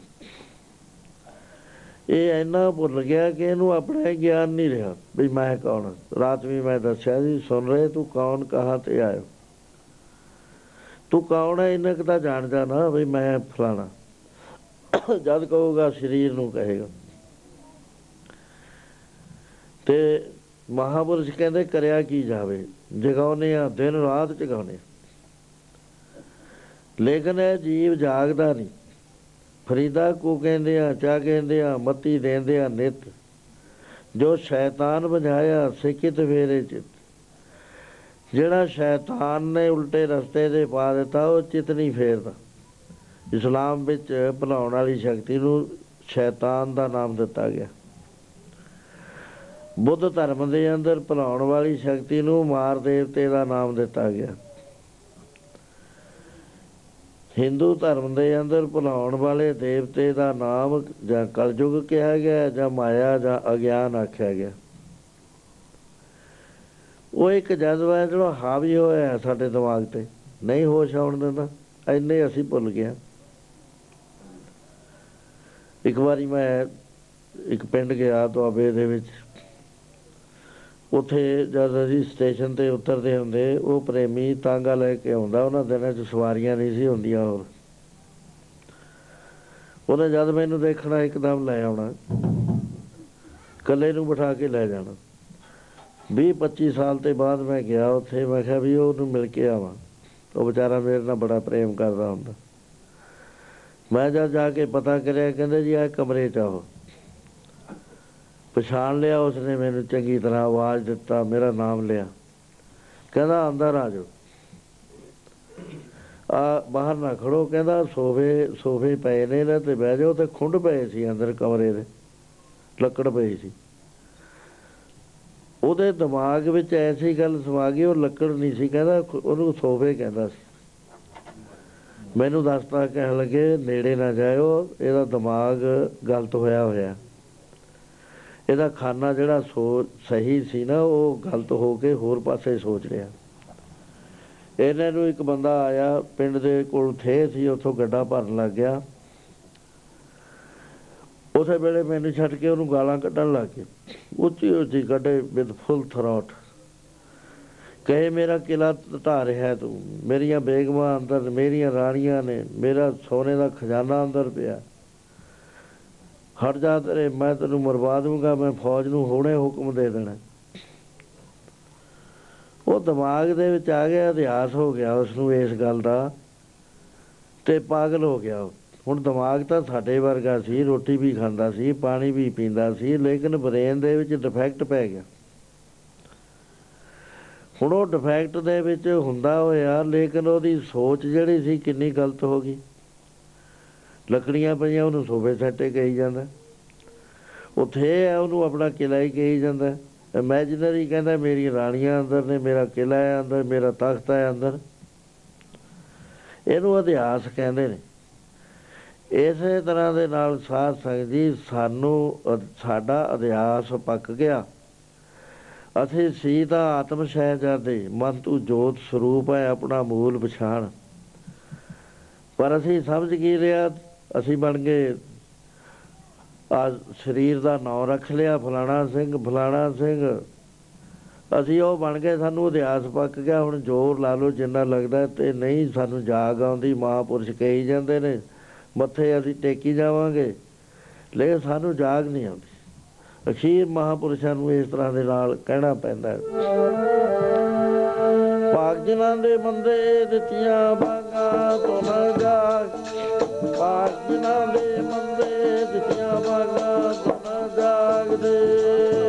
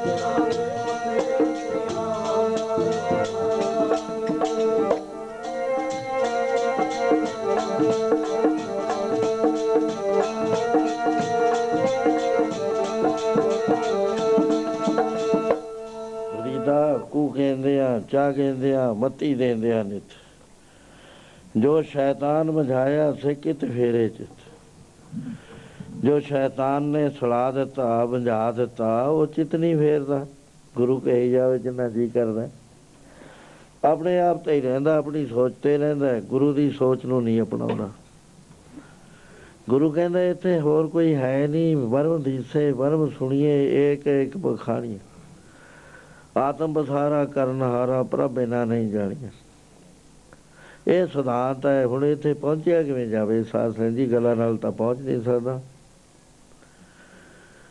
ਬਹੁਤ ਮੁਸ਼ਕਲ ਹੈ, ਜੇ ਕਿਸੇ ਦੇ ਮਨ ਵਿੱਚ ਸ਼ੌਕ ਪੈਦਾ ਹੋ ਜਾਵੇ। 84 ਦਾ ਚੱਕਰ ਕੱਟਣ ਦਾ ਇਰਾਦਾ ਬਣਾ ਲਵੇ। ਫੇਰ ਕੁਝ ਬਣ ਸਕਦਾ, ਕਿਉਂਕਿ ਪਹਿਲਾਂ ਇਰਾਦਾ ਬਣਨਾ ਬਹੁਤ ਜ਼ਰੂਰੀ ਹੈ। 84 ਤੋਂ ਉਸ ਨੂੰ ਡਰ ਲੱਗੇ ਕਿ ਮੈਂ ਹੁਣ ਤਾਂ ਮਨੁੱਖਾ ਜੇ ਮੈਂ ਸੱਪ ਬਣ ਗਿਆ, ਫੇਰ ਕੀ ਕਰੂੰਗਾ? ਬਣਦੇ ਨੇ ਐਸੀਆਂ ਸਾਖੀਆਂ ਨੇ। ਬਾਬਾ ਸਾਹਿਬ ਸਿੰਘ ਜੀ, ਬੇਦੀ ਸਾਹਿਬ, ਰਾੜੇ ਸਾਹਿਬ ਦੀ ਸੰਪਰਦਾ ਨਾਲ ਉੱਪਰਲੇ ਮਹਾਤਮਾ ਨੇ। ਗੁਰੂ ਨਾਨਕ ਤੋਂ 11ਵੀਂ ਥਾਂ ਆਪ ਦਾ ਮੌਜੂਦ ਕਾ ਪ੍ਰਕਾਸ਼ ਹੋਇਆ। ਤੇ ਉਸ ਵੇਲੇ ਆਪ ਜੀ ਪੂਰਨ ਮਹਾਪੁਰਸ਼ ਅਨੁਭਵੀ ਮਹਾਪੁਰਸ਼, ਗੁਰਸਿੱਖੀ ਦਾ ਪ੍ਰਚਾਰ ਗੁਰੂ ਗ੍ਰੰਥ ਸਾਹਿਬ ਦਾ ਸਤਾਨ ਸੰਸਾਰ ਚ ਫੈਲਾ ਰਹੇ ਸੀ। ਆਪ ਜੀ ਸਾਨੇਵਾਲ ਆਏ ਲੁਧਿਆਣੇ ਦੇ ਕੋਲੇ ਹੀ ਹੈ। ਉਥੇ ਸੁਧ ਸਿੰਘ ਨਾਮ ਦਾ ਸਰਦਾਰ ਜਿਸ ਜਿਸ ਮਿਸਲਾਂ ਦੇ ਵਿੱਚ ਰਾਜਾ ਸੀ। ਉਥੇ ਜਦ ਆਪ ਜਾਂਦੇ ਨੇ ਤਾਂ ਉਹ ਹਾਥੀ ਤੇ ਚੜ ਕੇ ਆਇਆ, ਹਾਥੀ ਬਿਠਾਇਆ ਤੇ satsang ਹੋ ਰਿਹਾ ਸੀ। ਮਹਾਪੁਰਸ਼ਾਂ ਨੇ ਵੀ ਦੇਖ ਲਿਆ। ਉਹਨੇ ਨਮਸਕਾਰ ਕਰੀ, ਮਹਾਪੁਰਸ਼ਾਂ ਨੇ ਕਿਹਾ, ਸੁਧ ਸਿੰਘਾ, ਹਾਥੀ ਤੇ ਨਾ ਬਈ ਬੈਠਿਆ ਕਰ। ਇਹ ਤੇਰਾ ਦੁਸ਼ਮਣ ਹੈ। ਕਹਿਣ ਲੱਗਿਆ, ਮਹਾਰਾਜ, ਹੁਣ ਤੁਸੀਂ ਜੇ ਗੱਲ ਚਲਾ ਲਈ ਤਾਂ ਸਮਝਾ ਵੀ ਦੇਵੋ। ਕਹਿਣ ਲੱਗੇ, ਲੈ, ਸਮਝ ਲੈ। ਪਿਛਲੇ ਜਨਮ ਦੇ ਵਿੱਚ ਤੂੰ ਗੁਰੂ ਦਸਵੇਂ ਪਾਤਸ਼ਾਹ ਮਹਾਰਾਜ ਦੇ ਨਾਲ ਜਦੋਂ ਘੇਰਾ ਪਿਆ ਆਨੰਦਪੁਰ ਦੇ ਕਿਲੇ ਵਿੱਚ ਸੀ। ਪਰ ਨਾਲ ਦੇ ਸਾਥੀਆਂ ਦੇ ਨਾਲ ਰਲ ਕੇ ਤੈ ਬੇਦਾਵਾ ਦੇਤਾ। ਆਪਣੇ ਘਰ ਚਲਿਆ ਗਿਆ, ਉਥੇ ਘਰ ਵਾਲਿਆਂ ਨੇ ਤੇਰੀ ਮੁਖਾਲਫਤ ਕਰੀ। ਕੁਝ ਦੇਰ ਤੂੰ ਕਰ ਰਿਹਾ। ਉੱਥੇ ਤੁਹਾਡੇ ਖੇਤੀ ਕਰਨ ਵਾਲਾ ਜਿਹੜਾ ਕਾਮਾ ਸੀ, ਇਹ ਹਾਥੀ ਸੀਗਾ, ਜਿਹੜਾ ਹੁਣ ਹਾਥੀ ਬਣਿਆ ਹੈ ਤੁਹਾਡੇ ਚੋਰੀ ਹੋ ਗਈ, ਤਾਂ ਇੰਨਾ ਮਾਰਿਆ ਇਸ ਨੂੰ ਕਿ ਮਰ ਗਿਆ। ਹੁਣ ਇਹ ਹਾਥੀ ਬਣ ਗਿਆ, ਤੂੰ ਇੱਥੇ ਦਾ ਰਾਜਾ ਬਣ ਗਿਆ। ਹੁਣ ਇਹ ਕਰਮ ਜਿਹੜਾ ਹੈ ਦੱਦਾ ਦੋਸ਼ ਨਾ ਦੇਉ ਕਿਸੇ ਦੋਸ਼ ਕਰਮਾ ਆਪਣਿਆ ਜੋ ਮੈਂ ਕੀਆ, ਸੋ ਮੈਂ ਪਾਇਆ ਦੋਸ਼ ਨਾ ਦੀਜਾ ਵਰਜਨਾ ਭੋਗੇ ਬਿਨ ਭਾਗੇ ਨਹੀਂ ਕਰਮ ਗਤੀ ਬਲਵਾਨ। ਤੇਰੇ ਮੱਥੇ ਵਿੱਚ ਲੇਖ ਲਿਖਿਆ ਜਾ ਚੁੱਕਿਆ ਕਿ ਇਹਨੇ ਹੁਣ ਤੇ ਤੇ ਬਦਲਾ ਲੈਣਾ। ਕਹਿੰਦਾ ਮਹਾਰਾਜ ਇਹ ਤਾਂ ਬਹੁਤ ਸ਼ੀਲ ਹੈ, ਮੈਂ ਇਹਨੂੰ ਬਾਰਾਬੰਕੀ ਦੇ ਜੰਗਲਾਂ ਚੋਂ ਜਦ ਬੱਚਾ ਸੀ ਜਦ ਲਿਆ ਸੀ। ਉਹ ਕਹਿੰਦਾ ਠੀਕ ਹੈ, ਪਰ ਤੇਰਾ ਕਰਮ ਫਲ ਦੇਣ ਨੂੰ ਬਹੁਤ ਨੇੜੇ ਆ ਚੁੱਕਿਆ। ਵਚਨ ਮੰਨ ਲੇਗਾ ਵੱਜ ਜਾਏਗਾ। ਕਿਉਂਕਿ ਸਾਧੂ ਦੇ ਕੋਲ ਵੀਟੋ ਖਬਰ ਹੁੰਦੀ ਆ, ਹੋਰ ਕੋਈ ਵੀ ਟਾਲ ਨਹੀਂ ਸਕਦਾ। ਕੇਵਲ ਸੰਤਾਂ ਨੂੰ ਇਖਤਿਆਰ ਮਹਾਰਾਜ ਨੇ ਦਿੱਤਾ, ਜੋ ਕੁਝ ਕਰੇ ਸੋਈ ਪ੍ਰਭ ਮਾਨੇ ਹੋਏ RAM ਨਾਮ ਰੰਗ ਰਾਤੇ। ਤਿਨ ਕੀ ਸੋਭਾ ਸਭਨੀ ਤਾਈ ਜਿਨ ਹਰ ਕੇ ਚਰਨ ਪ੍ਰਾਤ। ਮੇਰੇ RAM ਸੰਤਾ ਜੇੜ ਨਾ ਕੋਈ। ਸਭ ਤੋਂ ਵੱਡੇ ਪਾਤਸ਼ਾਹਾਂ ਦੇ ਪਾਤਸ਼ਾਹ ਇਹਨਾਂ ਨੂੰ ਆਖਿਆ। ਜਿਸ ਨੂੰ ਬਖਸ਼ੇ ਸਿਫਤਲਾ ਨਾਨਕ ਪਾਤਸ਼ਾਹੀ ਪਾਤਸ਼ਾਹ। ਹੋਰ ਪਾਤਸ਼ਾਹੀਆਂ, ਕੁੜੀਆਂ, ਬਾਕੀ ਸਭ ਕੁੜੀਆਂ, ਪਾੜੀਆਂ, ਕੁੜੀਆਂ ਨੇ ਪਾਤਸ਼ਾਹੀਆਂ।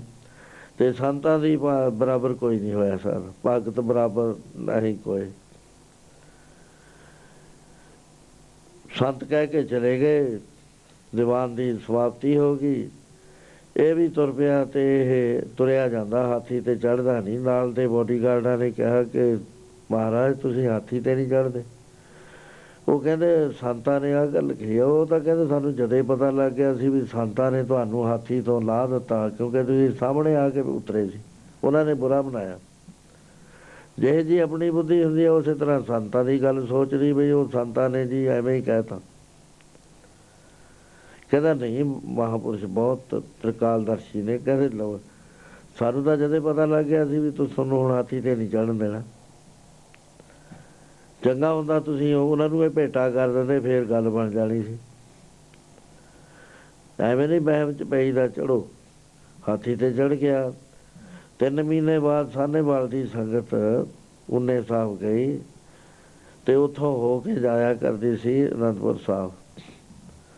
ਉਥੇ ਬਾਬਿਆਂ ਨੇ ਪੁੱਛਿਆ ਕਿ, ਸੁਧ ਸਿੰਘ ਦਾ ਹਾਲ ਦੱਸੋ? ਕਹਿੰਦੇ, ਮਹਾਰਾਜ, ਉਹ ਤਾਂ ਇੱਕ ਮਹੀਨਾ ਹੋਇਆ, ਹਾਥੀ ਤੇ ਬੈਠਾ ਸੀ ਕੱਲਾ ਸੀ। ਉਹ ਹਾਥੀ ਨੇ ਸਿੱਟ ਲਿਆ, ਸਿੱਟ ਕੇ ਉਹਨੂੰ ਦਲਤਾ ਥੱਲੇ ਪੈਰ। 100 ਮਣ ਬੋਝ ਹੁੰਦਾ ਹਾਥੀ 'ਚ। ਤੇ ਪੈਰ ਰੱਖ ਕੇ ਹੀ ਮਾਰਤਾ ਉਹਨੂੰ। ਕਹਿੰਦੇ ਅਸੀਂ ਤਾਂ ਕਿਹਾ ਸੀ, ਭਾਈ, ਸਾ- ਬਚਨ ਨਾ ਮੰਨਣ ਕਰਕੇ ਉਹਦੇ ਇਹ ਹਾਲ ਹੋਇਆ। ਸੋ ਜੇ ਇਹ ਖਿਆਲ ਆ ਜਾਵੇ ਵੀ ਮੇਰਾ ਵੀ ਕਿਤੇ ਇਹੀ ਹਾਲ ਨਾ ਹੋਵੇ, ਫੇਰ ਕੁਝ ਫਿਕਰ ਪੈਦਾ ਹੁੰਦਾ ਮਨ 'ਚ। ਨੀਂਦ ਲੈਂਦੀ ਹੈ ਝਟਕਾ ਲੱਗਦਾ ਬੰਦੇ ਨੂੰ। ਫੇਰ ਸੋਚਦਾ ਵੀ ਮੈਂ ਇਹਨੂੰ ਕੋਈ ਤਰੀਕਾ ਹੈ ਕਿ ਮੈਂ ਕਿਸੇ ਤਰੀਕੇ ਨਾਲ ਪੂਰਨ ਜਾਗ ਵਿੱਚ ਚਲਾ ਜਾਵਾਂ, ਜਿੱਥੇ ਜਾ ਕੇ ਜੰਮਣਾ ਤੇ ਮਰਨਾ ਨਹੀਂ ਹੈ। ਕਿਉਂਕਿ ਜਿੰਨਾ ਚਿਰ ਇਹਦੇ ਮਨ ਵਿੱਚ ਮੈਂ ਆਈ ਐਮ ਐਂਡ ਮਾਈ ਸਾਰਿਆਂ ਦੇ ਆਪਣੇ ਕਿਹੜਾ ਹੈਗਾ, ਜਿਹਦੇ ਨਹੀਂ ਹੈ। ਮਹਾਰਾਜ ਕਹਿੰਦੇ, ਜਿੰਨਾ ਚਿਰ ਇਹ ਚੀਜ਼ ਹੈ ਜਾਵੇ ਜਾਣੇ ਮੈਂ ਕੁਛ ਕਰਤਾ। ਜਦ ਇਹ ਜਾਣਦਾ ਵੀ ਮੈਂ ਕੁਝ ਕਰ ਰਿਹਾ, ਚਾਹੇ ਚੰਗਾ ਕਰ ਰਿਹਾ, ਚਾਹੇ ਮਾੜਾ ਕਰ ਰਿਹਾ, ਤਬਲਾ ਕਰ ਜੋਨ ਵਿੱਚ ਫਿਰਦਾ। ਜਿੰਨੀ ਦੇਰ ਤੱਕ ਇਹਦੇ ਅੰਦਰ ਇਹ ਭਾਵਨਾ ਹੈ ਕਿ ਮੈਂ ਕਰਦਾ ਹਾਂ ਚਾਹੇ ਕਹੀ ਜਾਵੇ ਵੀ ਮੇਰੇ ਤੇ ਗੁਰੂ ਸਾਹਿਬ ਕਰਾਉਂਦੇ ਨੇ, ਪਰ ਗੁੱਸੇ ਹੋ ਜਾਂਦਾ ਗੁਰਦਾਰੇ ਦੀ ਸੇਵਾ ਕਰਦਾ ਕਰਦਾ, ਜੇ ਪ੍ਰੈਜ਼ੀਡੈਂਟ ਨਾ ਬਣਾਇਆ, ਮੁੜ ਕੇ ਗੁਰਦਾਰੇ ਹੀ ਨਹੀਂ ਆਉਂਦਾ। ਕਿਉਂਕਿ ਮੈਂ ਕਰਦਾ ਸੀ, ਮੇਰੀ ਕਦਰ ਨਾ ਕੀਤੀ, ਮੈਨੂੰ ਪਛਾਣਿਆ ਨਾ। ਇਹਨੂੰ ਮਹਾਰਾਜ ਹਉਮੈ ਕਹਿੰਦੇ ਨੇ, ਮੈਂ ਤੇ ਹੰਗਤਾ ਤੇ ਮਮਤਾ ਜਿੱਥੇ ਦੋ ਚੀਜ਼ਾਂ ਜਾਗਣ, ਮੈਂ ਭਾਵ ਹੋਵੇ ਔਰ ਮੇਰਾ ਹੋਵੇ, ਉਹ ਹਉਮੈ ਕਹਾਇਆ ਕਰਦੀ ਹੈ ਮਹਾਰਾਜ ਕਹਿੰਦੇ, ਹਉਮੈ ਹੈ ਜਾਤ ਹੈ, ਹਉਮੈ ਕਰਮ ਕਮਾਏ ਹਉਮੈ ਹੀ ਬੰਦਨਾ ਫਿਰ ਫਿਰ ਜੁਨੀ ਪਾਏ। ਉਹਦਾ ਰਿਜ਼ਲਟ ਕੀ ਹੁੰਦਾ? ਜੰਮਣਾ, ਮਰਨਾ, ਉਹਦਾ ਹਟਿਆ ਨਹੀਂ ਕਰਨਾ। ਜਮਦਾ ਤੇ ਮਰਦਾ ਹੈ, ਹਉਮੈ ਦਾ ਬੰਨਿਆ ਹੋਇਆ। ਜਮਦਾ ਤੇ ਮਰਦਾ ਹੈ, ਹਉਮੈ ਦਾ ਬੰਨਿਆ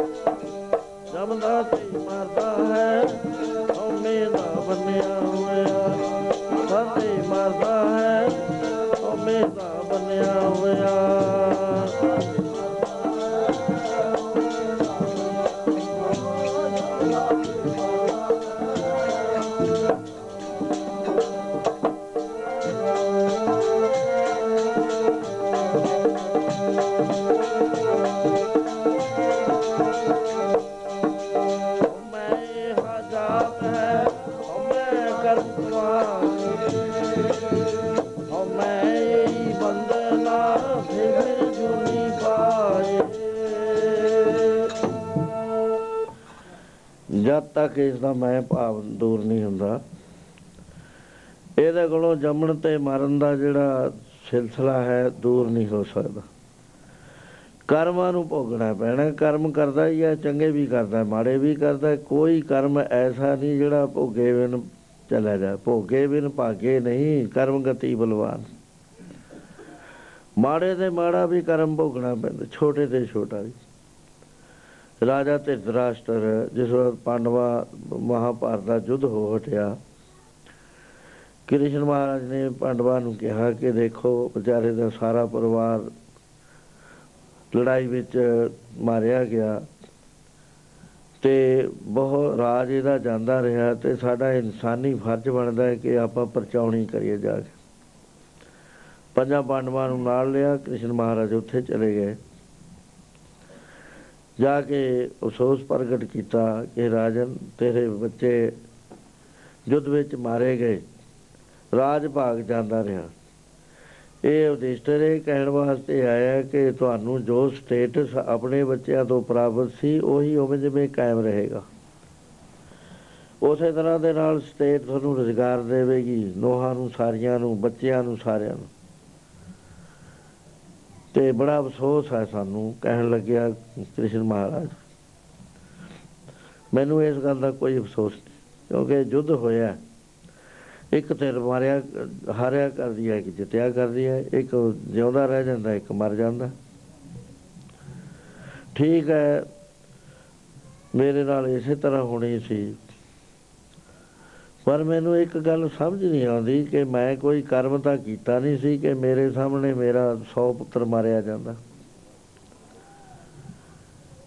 ਇਸ ਗੱਲ ਦੀ ਮੈਨੂੰ ਚਿੰਤਾ ਹੈ, ਹੋਰ ਨਹੀਂ ਚਿੰਤਾ।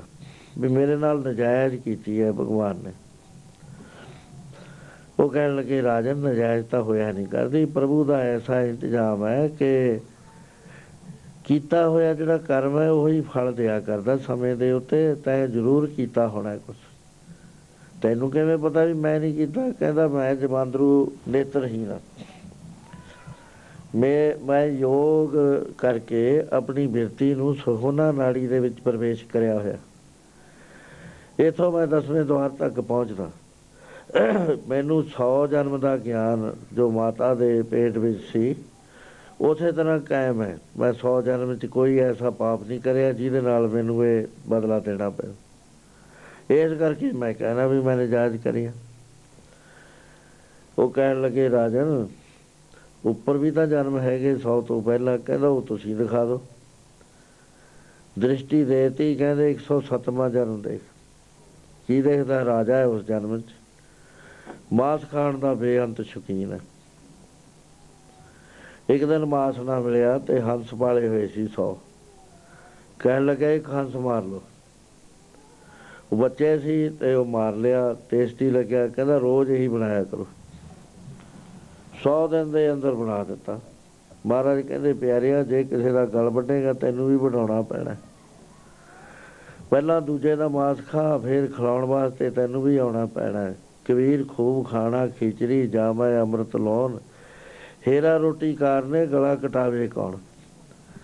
ਸ਼ਿਕਾਰ ਖੇਲ ਕੇ ਕਹਿੰਦੇ ਉਹ ਰੋਟੀ ਬਣਾ ਕੇ ਖਾਣੀ, ਫਿਰ ਆਪ ਵੀ ਮਰਨਾ ਪੈਂਦਾ। ਕਿਉਂ ਕਰਮ ਜਿਹੜਾ ਕਰਮ ਦੀ ਥਿਉਰੀ ਬੜੀ ਜਟਲ ਹੈ। ਕੀਤਾ ਹੋਇਆ ਕਰਮ ਕਦੇ ਟਲਿਆ ਨਹੀਂ ਕਰਦਾ ਭੋਗਣਾ ਹੀ ਪੈਂਦਾ। ਸੋ ਇਸ ਤਰ੍ਹਾਂ ਦੇ ਨਾਲ ਗੁਰੂ ਗ੍ਰੰਥ ਸਾਹਿਬ ਬਹੁਤ ਸਿਧਾਂਤ, ਜ਼ਬਰਦਸਤ ਹੈ ਕਰਮਾਂ ਦਾ। ਤੇ ਮਿਸਾਲਾਂ ਦੇ ਦੇ ਕੇ ਮਹਾਰਾਜ ਨੇ ਦੱਸਿਆ, ਰਾਜਾ ਜਨਵੇਜਾ ਦੇ ਮਤੀ ਵਰਜ ਬਿਆਸ ਪੜਾਇਆ ਤਿੰਨ ਕਰ ਜਗ 18 ਕਾਏ ਕਿਤਨਾ ਚਲੇ ਚਲਾਇਆ। ਕਹਿੰਦੇ ਕਰਮ ਤਾਂ ਹਟਿਆ ਨਾ 18 ਮਾਰ ਕੇ ਕੋੜੀ ਹੋ ਕੇ ਮਰਿਆ। ਇਸੇ ਤਰ੍ਹਾਂ ਬਹੁਤ ਮਿਸਾਲਾਂ ਨੇ ਗੁਰੂ ਗ੍ਰੰਥ ਸਾਹਿਬ ਦੇ ਅੰਦਰ। ਕਤਕ ਕਰਮ ਕੋ ਆਪਨੇ ਕਤਕ ਚ ਕਰਮ ਐਸੋ ਜੀਵਨ ਚ ਕਰਮ ਕਮਾਉਂਦਾ, ਆਪੇ ਹੀ ਭੋਗਦਾ ਫਿਰ। ਭੋਗਦਾ ਹੋਇਆ ਦੁਖੀ ਹੁੰਦਾ। ਮਹਾਰਾਜ ਕਹਿੰਦੇ, ਦੁਖੀ ਕਿਉਂ ਹੁੰਦਾ ਇਹ ਤੇਰੇ ਹੀ ਕੀਤੇ ਹੋਏ ਨੇ। ਦੱਦਾ ਦੋਸ਼ ਨਾ ਦੇਉ ਕਿਸੇ ਦੋਸ਼ ਕਰਮਾ ਆਪਣੇ ਆ ਜੋ ਮੈਂ ਕੀਆ, ਸੋ ਮੈਂ ਪਾਇਆ, ਦੋਸ਼ ਨਾ ਦੀ ਜੈ ਵਰਜਨ ਤਿੰਨ ਤਰ੍ਹਾਂ ਦੇ ਕਰਮ ਹੁੰਦੇ ਨੇ, ਇੱਕ ਕਿਰਿਆਮਾਨ ਜਿਹੜੇ ਅਸੀਂ ਹੁਣ ਕਰ ਰਹੇ ਆ ਇਹਨਾਂ ਦਾ ਜਿਹੜਾ ਫਲ ਭੁਗਤ ਲਿਆ ਭੁਗਤ ਲਿਆ ਤੇ ਜਿਹੜਾ ਬਕਾਇਆ ਬਚ ਗਿਆ, ਉਹ ਅੱਗੇ ਜਾਂਦਾ, ਉਹਨੂੰ ਸੰਚਿਤ ਕਰਮ ਬਣ ਜਾਂਦਾ ਉਹ ਕਨਵਰਟ ਹੋ ਕੇ। ਸੰਚਿਤ ਕਹਿੰਦੇ ਨੇ, ਸਟੋਰ ਵਿੱਚ ਰੱਖਿਆ ਹੋਇਆ ਕਰਮ, ਸੁਰੱਖਿਅਤ। ਜਿਹਦੀ ਬਾਰੀ ਫੇਰ ਕਿਸੇ ਸਮੇਂ ਆਏਗੀ ਉਸ ਵੇਲੇ ਉਹ ਭੋਗਿਆ ਜਾਂਦਾ।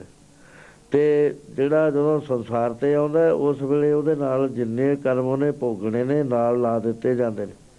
ਤੇ ਉਹਨਾਂ ਨੂੰ ਪਰਲਬਧ ਕਰਮ ਕਹਿੰਦੇ ਨੇ। ਪਰਲਬਧ ਬੋਲਿਆ ਜਾਂਦਾ ਆਮ ਤੌਰ ਤੇ, ਪਰਲਬਧ ਕਰਮ ਹੁੰਦੇ ਨੇ। ਇਹ ਹਰ ਬੰਦੇ ਨੂੰ ਭੋਗਣੇ ਪੈਂਦੇ ਨੇ। ਇਹਨਾਂ ਨੂੰ ਭੋਗੇ ਤੇ ਬਗੈਰ ਕੋਈ ਬਚ ਨਹੀਂ ਸਕਦਾ। ਤੂੰ ਕਹਿਣ ਲੱਗੇ ਕਿ ਰਾਜਨ, ਦੇਖ ਲਿਆ ਤਾਂ। ਉਹ ਹੰਸ ਦੇ ਸਾਰੇ ਹੰਸ ਖਾ ਗਿਆ।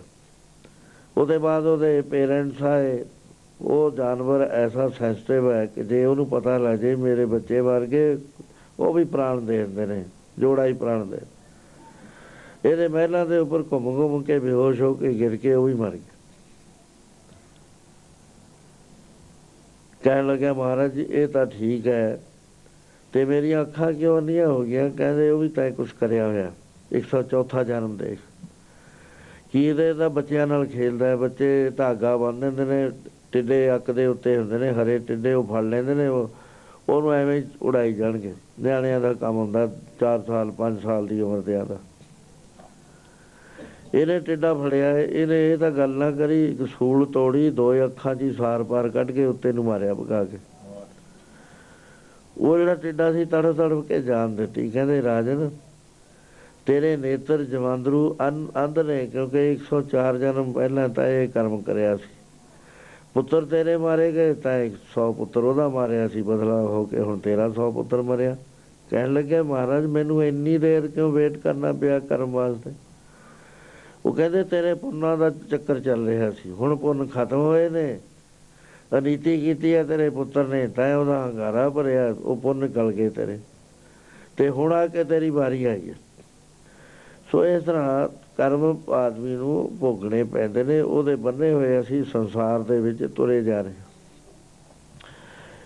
ਇਸ ਕਰਕੇ ਇਹ ਜੰਮਣ ਮਰਨ ਦਾ ਜਿਹੜਾ ਚੱਕਰ ਹੈ, ਇਹ ਬੜਾ ਖਤਰਨਾਕ ਹੈ, ਪਤਾ ਨਹੀਂ ਕਿਹੜੇ ਵੇਲੇ ਕਿਹੜੇ ਕਰਮ ਨੇ ਆਉਣਾ ਹੈ ਤੇ ਫਿਰ ਅਸੀਂ ਔਖੇ ਹੋਣਾ, ਦੁਖੀ ਹੋਣਾ ਹੈ ਅਸੀਂ ਅਨੇਕਾਂ ਮਿਸਾਲਾਂ ਗੁਰੂ ਘਰ ਦੇ ਅੰਦਰ ਇਤਿਹਾਸ ਚ ਆਉਂਦੀਆਂ ਨੇ, ਜਿੱਥੇ ਗੁਰੂ ਮਹਾਰਾਜ ਨੇ ਕਰਮਾਂ ਦਾ ਭੁਗਤਾਨ ਕੀਤਾ ਸੋ ਇਸ ਕਰਕੇ ਜਿਸ ਦੇ ਮਨ ਵਿੱਚ ਇਹ ਡਰ ਪੈ ਗਿਆ ਵੀ ਮੈਂ ਤਾਂ ਜੰਮਦਾ ਮਰਨਾ, ਮੈਨੂੰ ਫੇਰ ਸਰੀਰ ਛੱਡਣਾ ਪੈਣਾ ਹੈ, ਪਤਾ ਨਹੀਂ ਕਿਸੇ ਗਰੀਬ ਦੇ ਘਰ ਪੈਦਾ ਹੋ ਜਾ।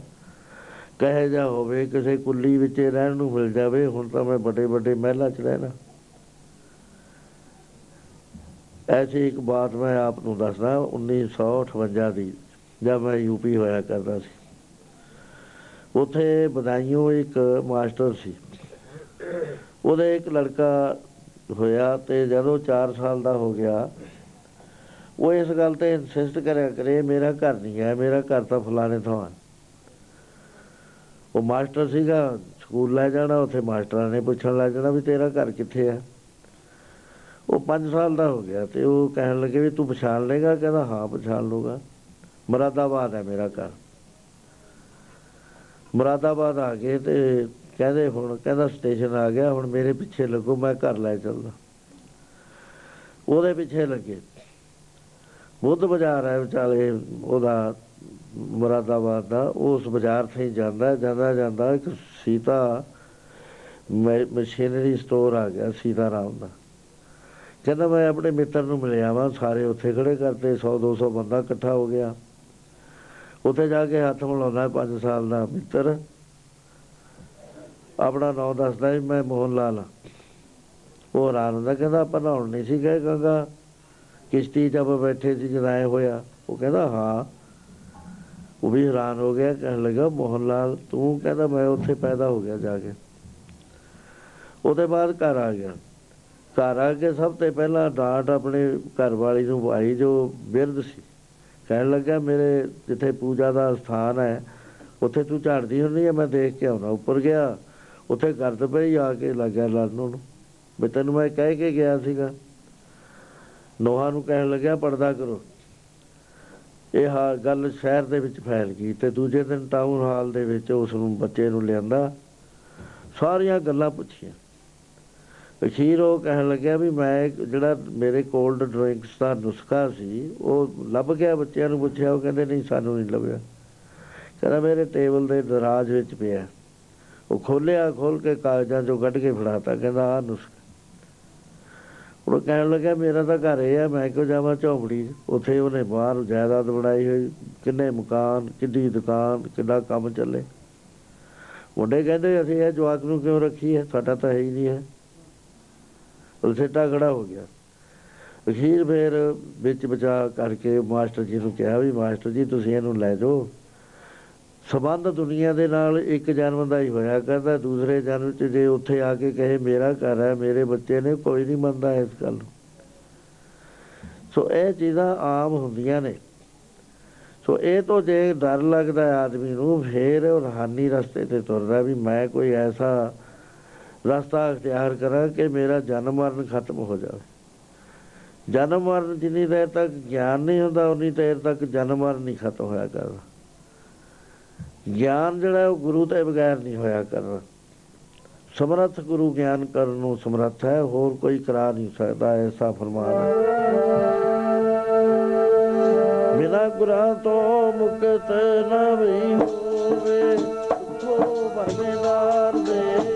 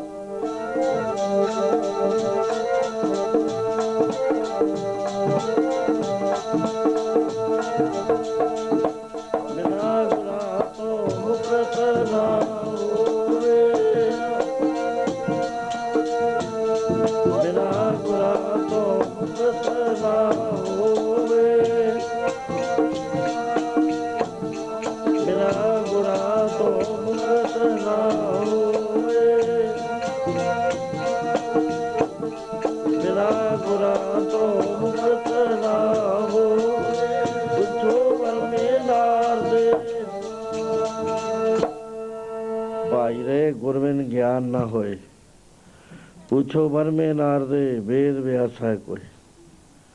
ਪੁੱਛੋ ਮਿਸਾਲਾਂ ਦਿੱਤੀਆਂ ਨੇ ਵੱਡੇ ਵੱਡੇ ਜਿਹੜੇ ਪੁਰਸ਼ ਹੋ ਚੁੱਕੇ ਨੇ, ਜਿਨ੍ਹਾਂ ਨੂੰ ਸੰਸਾਰ ਮੰਨਦਾ ਸੀ। ਨਹੀਂ ਪਤਾ ਲੱਗਿਆ ਕਰਦਾ, ਅਗਿਆਨ ਦੇ ਅੰਦਰ ਆਦਮੀ ਜਿੰਨੀ ਦੇਰ ਤੱਕ ਇਹ ਨਹੀਂ ਜਾਣਦਾ ਕਿ ਮੈਂ ਕੌਣ ਆ, ਨਿਸ਼ਚੇ ਪੂਰਵਕ ਪਹੁੰਚਦਾ ਨਹੀਂ ਉੱਥੇ। ਉਨੀ ਦੇਰ ਤੱਕ ਇਹਦੇ ਕਰਮੇ ਨੂੰ ਲੱਗਣਿਆ ਕਿਉਂਕਿ ਹਉਮੈ ਦੇ ਸਫੀਅਰ 'ਚ ਚੱਲ ਰਿਹਾ, ਮਾਇਆ ਦੇ ਮੰਡਲ 'ਚ ਸਫ਼ਰ ਕਰ ਰਿਹਾ। ਇਹਨੇ ਜਮਣਾ ਮਰਨਾ ਜਮਣਾ ਮਰਨਾ ਵਿਆਹ ਦਾ ਬੀਜੂਗਾ ਜਿਹਾ ਬੀਜਾ ਸੋਲ ਹੋਣਾ ਹੈ ਕਰਮਾਂ ਸੰਦੜਾ ਖੇਤ। ਇਹਦੇ ਵਾਸਤੇ ਮਹਾਰਾਜ ਕਹਿੰਦੇ, ਪਿਆਰਿਆ, ਇਹ ਕੰਮ ਦਾ, ਇਹ ਜਿਹੜਾ ਹੈ ਨਾ ਸਬਜੈਕਟ ਇਹਦੀ ਕੁੰਜੀ ਗੁਰੂ ਕੋਲ ਹੈ, ਹੋਰ ਕਿਸੇ ਕੋਲ ਹੈ ਨਹੀਂ। ਤੇ ਨਹੀਂ ਖੁੱਲਿਆ ਕਰਦਾ, ਜਿਸ ਕਾ ਗ੍ਰਹਿ ਤਿਨ ਦਿਆ ਤਾਲਾ, ਕੁੰਜੀ ਗੁਰ ਸੌ ਪਾਈ ਆਨ ਕਾ ਪਾਪ ਕਰੇ ਨਹੀਂ ਪਾਵੇ ਬਿਨ ਸਤਗੁਰ ਸ਼ਨਾਈ ਜਿੰਨਾ ਚਿਰ ਸਤਿਗੁਰੂ ਦੀ ਸ਼ਰਨ ਵਿੱਚ ਨਹੀਂ ਜਾਂਦਾ ਉਨੀ ਦੇਰ ਤੱਕ ਨਹੀਂ ਪਤਾ ਲੱਗਦਾ ਤਨ ਪਿਰਕਾ ਇੱਕ ਹੀ ਸੰਗ ਬਾਸਾ ਵਿੱਚ ਹਉਮੈ ਪੀਤ ਕਰਾਰੀ। ਗੁਰ ਪੂਰੇ ਹਉਮੈ ਪੀਤ ਤੋਰੀ ਜਾਂ ਨਾਨਕ ਮਿਲੇ ਬਨਵਾਰੀ ਪੂਰਾ ਗੁਰੂ ਹਉਮੈ ਦੀ ਕੰਧ ਤੋੜਨ ਨੂੰ ਸਮਰੱਥ ਹੁੰਦਾ ਹੈ, ਰੱਬ ਨੂੰ ਮਿਲਾ ਦਿੰਦਾ। ਜਦ ਰੱਬ ਨੂੰ ਮਿਲਿਆ ਤਾਂ ਇਹ ਰੱਬ ਰੂਪ ਹੋ ਜਾਂਦਾ। ਬਿਰਤੀ ਹੈ ਜਿਹੇ ਜੇ ਥਾਂ ਜਿਸ ਚੀਜ਼ ਨਾਲ ਮਿਲਦੀ ਹੈ। ਕਬੀਰ ਮਨ ਪੰਖੀ ਪਿਆ, ਉਡੇ ਚੌਦਸ ਜਾਏ। ਜਿੱਥੇ ਜਿੱਥੇ ਉੜਦਾ ਹੈ ਜਿਹੇ ਜੇ ਥਾਂ ਜਾਂਦਾ ਹੈ, ਉਹ ਜਾ ਫਾਲੇ ਖਾਈ ਜਾਂਦਾ। ਹੈ। ਸੋ ਇਸ ਤਰ੍ਹਾਂ ਦੇ ਨਾਲ ਜਦ ਤੱਕ ਗੁਰੂ ਸਮਰੱਥ ਗੁਰੂ ਦੀ ਸ਼ਰਨ ਵਿੱਚ ਨਹੀਂ ਆਉਂਦਾ, ਗੁਰੂ ਦਾ ਰਸਤਾ ਨਹੀਂ ਦੱਸਿਆ ਹੋਇਆ, ਅਖਤਿਆਰ ਕਰਦਾ, ਉਨੀ ਦੇਰ ਤੱਕ ਇਹਦੀ ਮੁਕਤੀ ਨਹੀਂ ਹੋਇਆ ਕਰਦੀ।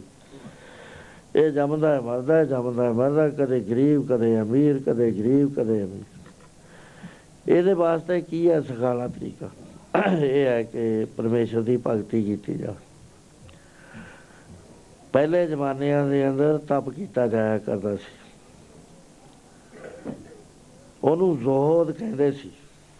ਬਾਬਾ ਫਰੀਦ ਜੀ, ਜਿਨ੍ਹਾਂ ਦੀ ਬਾਣੀ ਪੂਰੇ ਸਤਕਾਰ ਨਾਲ ਗੁਰੂ ਗ੍ਰੰਥ ਸਾਹਿਬ ਮਹਾਰਾਜ ਦਰਜ ਹੈ। ਆਪ ਦਾ ਜੋ ਜੀਵਨ ਹੈ, ਬੜਾ ਵਿਚਿੱਤਰ ਹੈ। ਛੋਟੀ ਉਮਰ ਦੇ ਵਿੱਚ ਮਾਤਾ ਨੇ ਬੰਦਗੀ ਕਰਨ ਲਾ ਦਿੱਤਾ। ਮਾਤਾ ਦੀ ਜਿਹੜੀ ਸ਼ਖਸੀਅਤ ਸੀ, ਉਹ ਤੋਂ ਪ੍ਰਭਾਵਿਤ ਹੋਇਆ। ਬੰਦਗੀ ਵਾਲੀ ਸੀ, ਮਰੀਮ ਨਾਮ ਸੀ ਉਸ ਦਾ ਬੰਦਗੀ ਕਰਨ ਲੱਗਿਆ ਛੋਟੀ ਉਮਰ 'ਚ। ਮਾਲਾ ਫੇਰਦਾ ਸੀ। ਲੇਕਿਨ ਆਪੇ ਨਾਮ ਜਪਦਾ ਸੀ, ਕੋਈ ਮੁਰਸ਼ਿਦ ਨਹੀਂ ਸੀ ਮਿਲਿਆ। ਫ਼ਰਕ ਇਹ ਹੁੰਦਾ ਕਿ ਆਪੇ ਨਾਮ ਜਪਣ ਨਾਲ RAM RAM ਸਭ ਕੋ ਕਹੇ ਕਹਿਆ RAM ਨਾ ਹੋਏ। ਗੁਰ ਪ੍ਰਸਾਦੀ RAM ਮਨ ਵਸੇ ਤਾਂ ਫਲ ਪਾਵੇ ਕੋਈ। ਨਗੁਰਾ 100 ਸਾਲ ਦੀ ਭਗਤੀ ਕਰੇ, ਗੁਰੂ ਵਾਲਾ ਇੱਕ ਘੜੀ ਦੀ, ਇਹਦੀ ਬਾਤੀ ਮਹੱਤਤਾ ਹੋਇਆ ਕਰਦੀ।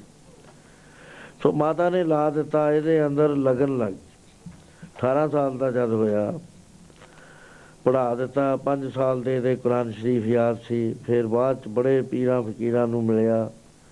18 ਸਾਲ ਦੇ ਨੂੰ ਮਾਤਾ ਨੇ ਬੁਲਾਇਆ, ਕਹਿਣ ਲੱਗੇ, ਫਰੀਦਾ, ਜਿਸ ਮੰਜ਼ਿਲ ਤੇ ਪਹੁੰਚਣਾ ਹੈ ਤਾਂ ਉਹ ਬੜੀ ਦੂਰ ਹੈ।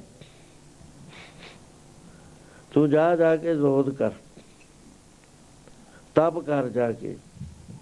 ਤੇ ਉਹ ਖੋਜ ਜਿਹੜਾ ਪਰ ਅੱਲਾਹ ਤਾਲਾ ਹੈ, ਉਹਨੂੰ ਤਾਂ ਮਿਲਣਾ ਜਦ ਤੱਕ ਨਹੀਂ ਮਿਲਣਾ, ਤੇਰਾ ਜੰਮਣ ਮਰਨ ਦਾ ਚੱਕਰ ਨਹੀਂ ਕੱਟਿਆ ਜਾਣਾ।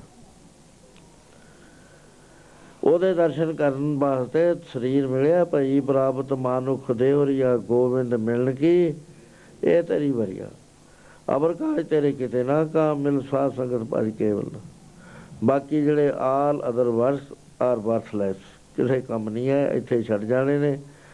ਜੇ ਤਾਂ ਇਹਨਾਂ ਦੀ ਮਦਦ ਕਰਕੇ ਠੀਕ ਹੈ, ਮਹਾਰਾਜ ਨੇ ਕੰਮ ਤੋਂ ਨਹੀਂ ਸਾਨੂੰ ਹਟਾਇਆ। ਮਹਾਰਾਜ ਕਹਿੰਦੇ, ਕੰਮ ਕਰ ਜੀ ਭਰ ਕੇ। ਲੇਕਿਨ ਮਾਇਆ ਕਮਾ ਜਿੰਨੀ ਤੇਰਾ ਜੀ ਕਰਦਾ ਬਟ ਡੋਂਟ ਡਰਾਊਨ ਇਨ ਮਾਇਆ, ਡੁੱਬ ਨਾ ਉਹਦੇ ਵਿੱਚ। ਅਸਲੀ ਕੰਮ ਜਿਹੜਾ ਤੇਰਾ ਪਰਮੇਸ਼ਰ ਦਾ ਭਜਨ ਕਰਨਾ ਹੈ, ਉਹ ਮਾਇਆ ਵਾਲਾ ਸੈਕੰਡ ਕੈਟਾਗਰੀ ਦਾ ਹੈ ਫਸਟ ਕੈਟਾਗਰੀ ਦਾ ਨਹੀਂ ਹੈ। ਫਸਟ ਕੈਟਾਗਰੀ ਹੈ ਤੇਰੀ ਪਰਮੇਸ਼ਰ ਨੂੰ ਮਿਲਣਾ। ਸੋ ਇਸ ਤਰ੍ਹਾਂ ਲਗਨ ਲਾ ਕੇ ਉਹਨੂੰ ਕਿਹਾ ਵੀ ਜਾ ਤੂੰ ਤਪ ਕਰ। ਤਿੰਨ ਗੱਲਾਂ ਕਹੀਆਂ, ਫਰੀਦਾ, ਤਿੰਨ ਗੱਲਾਂ ਮੇਰੀਆਂ ਯਾਦ ਰੱਖੀ, ਇੱਕ ਤਾਂ ਤੂੰ ਕਿਲੇ ਵਿੱਚ ਰਹੀ।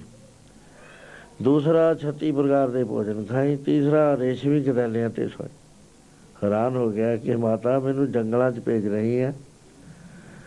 ਤੇ ਉੱਥੇ ਤਾਂ ਰੋਟੀ ਮਿਲੂ ਕਿ ਨਹੀਂ 36 ਪ੍ਰਕਾਰ ਦੇ ਕੌਣ ਲਿਓ ਮੈਨੂੰ ਭੋਜਨ? ਜੰਗਲਾਂ 'ਚ ਕਿਲੇ ਕਿਨੇ ਬਣਾਏ ਨੇ? ਮੈਂ ਕਿਹੜੇ ਕਿਲੇ 'ਚ ਰਹਾਂ? ਤੇ ਮੈਂ ਰੇਸ਼ਮ ਦੇ ਵਸਤਰ ਕਿੱਥੇ ਪਹਿਨੂਗਾ? ਗਦੈਲੇ ਕਿੱਥੋਂ ਮਿਲਣਗੇ ਮੈਨੂੰ ਪੈਣ ਵਾਸਤੇ? ਕਹਿੰਦੀ, ਫਰੀਦਾ, ਇਹ ਮੈਂ ਰਮਜ਼ ਦੀ ਬਾਤ ਕਰੀ ਹੈ। ਜਿਹੜੇ ਲੋਕਾਂ ਨਾਲ ਤੇਰਾ ਬਾਹ ਪੈਣਾ ਉਹ ਰਮਜ਼ ਦੀ ਗੱਲ ਕਰਨਗੇ। ਸਿੱਧੀ ਉਹਨਾਂ ਨੇ ਗੱਲ ਖੋਲ ਕੇ ਨਹੀਂ ਕਰਨੀ। ਹੋਣ ਨਜੀ ਖੁਦਾਏ ਦੇ ਭੇਦ ਨਾ ਕਿਸੇ ਤੇ ਉਹਨਾਂ ਨੇ ਰਮਜ਼ ਮਾਰਨੀ ਹੈ ਸਮਝ ਲਈ ਸਮਝ ਲਈ ਨਹੀਂ ਫੇਰ ਗਿਆ ਹੈ ਕੰਮ। ਉਸ ਵੇਲੇ ਬਾਬਾ ਫਰੀਦ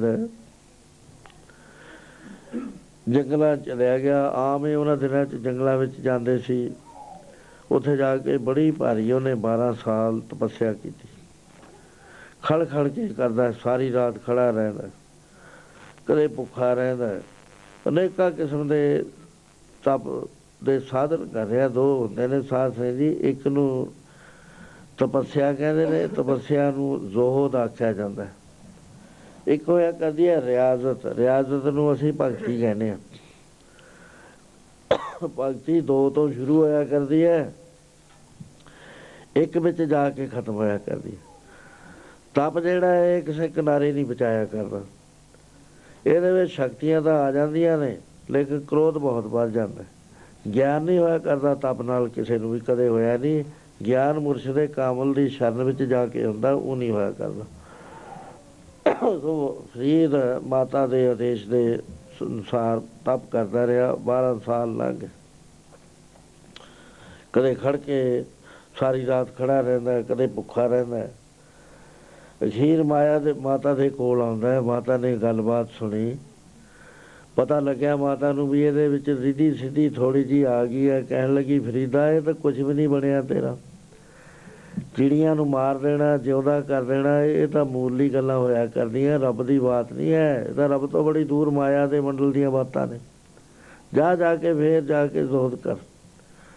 ਉਸ ਵੇਲੇ 12 ਸਾਲ ਬਾਅਦ ਫੇਰ ਮੁੜਿਆ ਆਉਂਦਾ ਹੈ ਤੇ ਉਹਨਾਂ ਦਿਨਾਂ 'ਚ ਇੰਨਾ ਤਪ ਕਰਿਆ ਉਸਨੇ ਕਿ ਸਰੀਰ ਸੁਕਾ ਲਿਆ।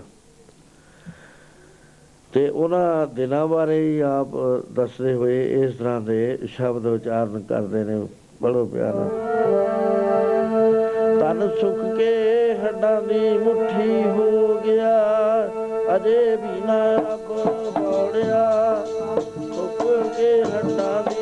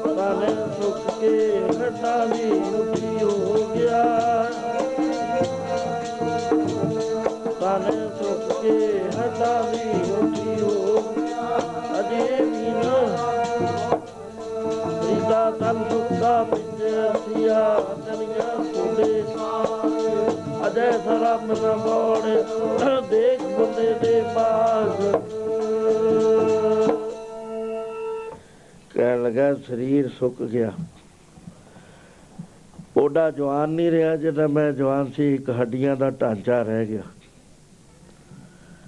ਰੰਗ ਮੇਰਾ ਕਾਲਾ ਹੋ ਗਿਆ ਤੇ ਅਜੇ ਤੱਕ ਵੀ ਖੁਦਾਵੰਦ ਤਾਲਾ ਨਹੀਂ ਬੋੜਿਆ। ਅਜੇ ਤੱਕ ਰੱਬ ਨਹੀਂ ਮੇਰੇ ਤੇ ਤਰਸ ਨਹੀਂ ਕੀਤਾ ਰੱਬ ਨੇ ਤੇ ਮੈਨੂੰ ਦਰਸ਼ਨ ਨਹੀਂ ਦਿੱਤੇ। ਪੁੱਛਦਾ ਫਿਰਦਾ ਹੈ, ਕਾਲੀ ਕੋਇਲ ਤੂੰ ਕਿਤ ਗੁਣ ਕਾਲੀ? ਕਹਿ ਲੱਗੀ ਫਰੀਦਾ ਜਿਵੇਂ ਤੈਨੂੰ ਪਿਆਰ ਲੱਗਿਆ ਆਪਣੇ ਪਿਆਰੇ ਨਾਲ, ਮੈਨੂੰ ਵੀ ਆਪਣੇ ਪਿਆਰੇ ਨਾਲ ਪਿਆਰ ਹੈ, ਪਰ ਅਸੀਂ ਇਕੱਠੇ ਨਹੀਂ ਹੋ ਸਕਦੇ। ਆਪਣੇ ਪ੍ਰੀਤਮ ਕੇ ਹੋ ਬਿਰੋ ਜਾਲੀ, ਮੈਂ ਉਹਦੀ ਯਾਦ ਦੇ ਵਿੱਚ ਮੇਰਾ ਰੰਗ ਕਾਲਾ ਹੋ ਗਿਆ। ਮੈਨੂੰ ਵਿਛੜ ਕੇ ਵਿਛੋੜੇ ਦੇ ਨਾਲ ਹੋਇਆ। ਤੇ ਐਸੇ ਬਹਿਣਾ ਚ ਪਿਆ ਹੋਇਆ, ਹੋਰ ਜ਼ਿਆਦਾ ਸਖਤ ਤਪ ਕਰਨ ਲੱਗ ਗਿਆ ਤੇ ਕਾਵਾਂ ਨੇ ਇਹਨੂੰ ਮੁਰਦਾ ਸਮਝ ਲਿਆ। ਤੇ ਇੱਥੇ ਤੱਕ ਲਿਖਦੇ ਆ ਕਿ ਕਾਕਾ ਕਰਕੇ ਢੋਲਿਆ ਸਗਲਾ ਖਾਇਆ, ਮਾਸ ਮਾਸ ਖਾਣਾ ਸ਼ੁਰੂ ਕਰਤਾ। ਜਦੋਂ ਅੱਖ ਤੇ ਠੁੰਗ ਮਾਰਨ ਲੱਗੇ, ਉਸ ਵੇਲੇ ਕੌਣ ਨੂੰ ਵਰਜਿਆ ਨੇ ਉਹ ਕਾਕਾ, ਇਹ ਦੋ ਨੈਣਾ ਮਤ।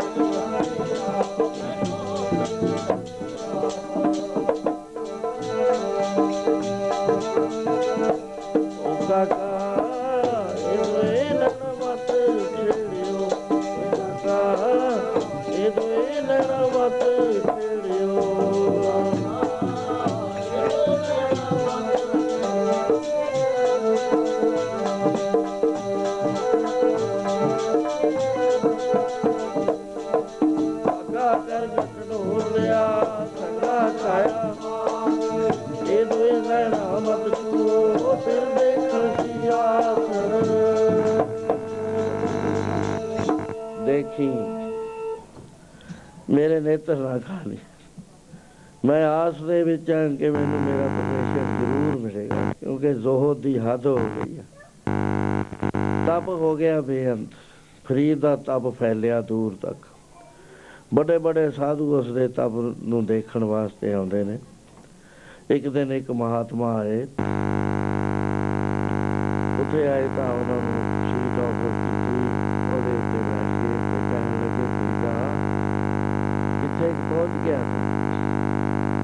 ਤੇਰੀ ਸ਼ੋਹਰਤ ਬੜੀ ਸੁਣੀ ਗਈ ਹੈ। ਇਸਲਾਮ ਦੇ ਜਗਤ ਵਿੱਚ ਤੇਰਾ ਨਾਮ ਬੜਾ ਉੱਚਾ ਹੋਇਆ ਤੇ ਵੱਡੇ ਵੱਡੇ ਪੀਰ ਤੇਰੇ ਜ਼ੋਹਦ ਨੂੰ ਦੇਖ ਕੇ ਮਾਤ ਪੈਂਦੇ ਜਾਂਦੇ ਨੇ। ਪਰ ਪਿਆਰਿਆ, ਮੈਂ ਇਹ ਪੁੱਛਣ ਵਾਸਤੇ ਤੇਰੇ ਕੋਲ ਆਇਆ। ਤੂੰ ਕਹਿਣ ਲੱਗਿਆ, ਐ ਤਾਂ ਮੈਨੂੰ ਪਤਾ ਨਹੀਂ ਹੈ, ਐ ਇਸ਼ਾਰਾ ਕਰਦਾ ਉਹ ਚੌਂਕੀ ਤੇ ਬੈਠਾ ਸੀ। 5 ਫੁੱਟ ਉੱਚੀ ਚੌਂਕੀ ਚਲੀ ਗਈ। ਦੇਖਦਾ ਰਿਹਾ ਉਹ। ਉਹਨੇ ਚੌਂਕੀ ਤੇ ਹੱਥ ਮਾਰਿਆ, ਉਹ ਥੱਲੇ ਆ ਗਈ। ਕਹਿੰਦਾ, ਫਰੀਦਾ, ਅਜੇ ਤਾਂ ਤੂੰ ਮਾਇਆ ਮੰਡਲ ਦੇ ਵਿੱਚ ਘੁੰਮ ਰਿਹਾ। ਰੂਹਾਨੀ ਮੰਡਲ 'ਚ ਤਾਂ ਤਾਂ ਪੈਰ ਹੀ ਨਹੀਂ ਰੱਖਿਆ ਅਜੇ ਤੱਕ। ਇੱਕ ਕਦਮ ਵੀ ਨਹੀਂ ਤੁਰਿਆ ਤੇ ਮੈਂ ਤੈਨੂੰ ਸਲਾਹ ਦਿੰਨਾ। ਪੜੋ ਪਿਆਰ ਨਾਲ।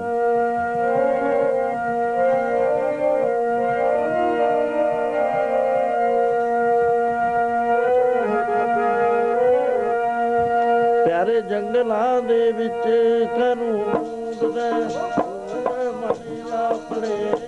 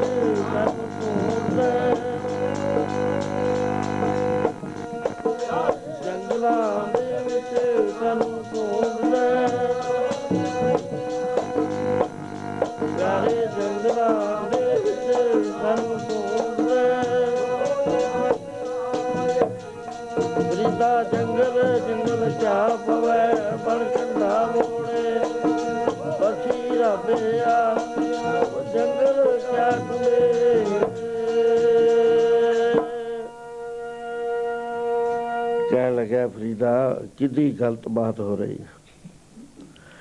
ਠੀਕ ਹੈ, ਤੂੰ ਰੋਧ ਕਰ ਰਿਹਾ ਹੈ, ਤਪ ਕਰ ਰਿਹਾ ਹੈ, ਤਪ ਦੇ ਰਸਤੇ ਪੈ ਗਿਆ, ਪਰ ਪਿਆਰਿਆ ਚ ਸਾਰੀ ਜ਼ਿੰਦਗੀ ਤਪ ਕਰੀ ਜਾ, ਤਾਂ ਵੀ ਨਹੀਂ ਲੱਭਣਾ, ਕਿਉਂਕਿ ਜਿੱਥੇ ਤੂੰ ਡੋਲਦਾ, ਉੱਥੇ ਉਹ ਚੀਜ਼ ਹੈ ਨਹੀਂ।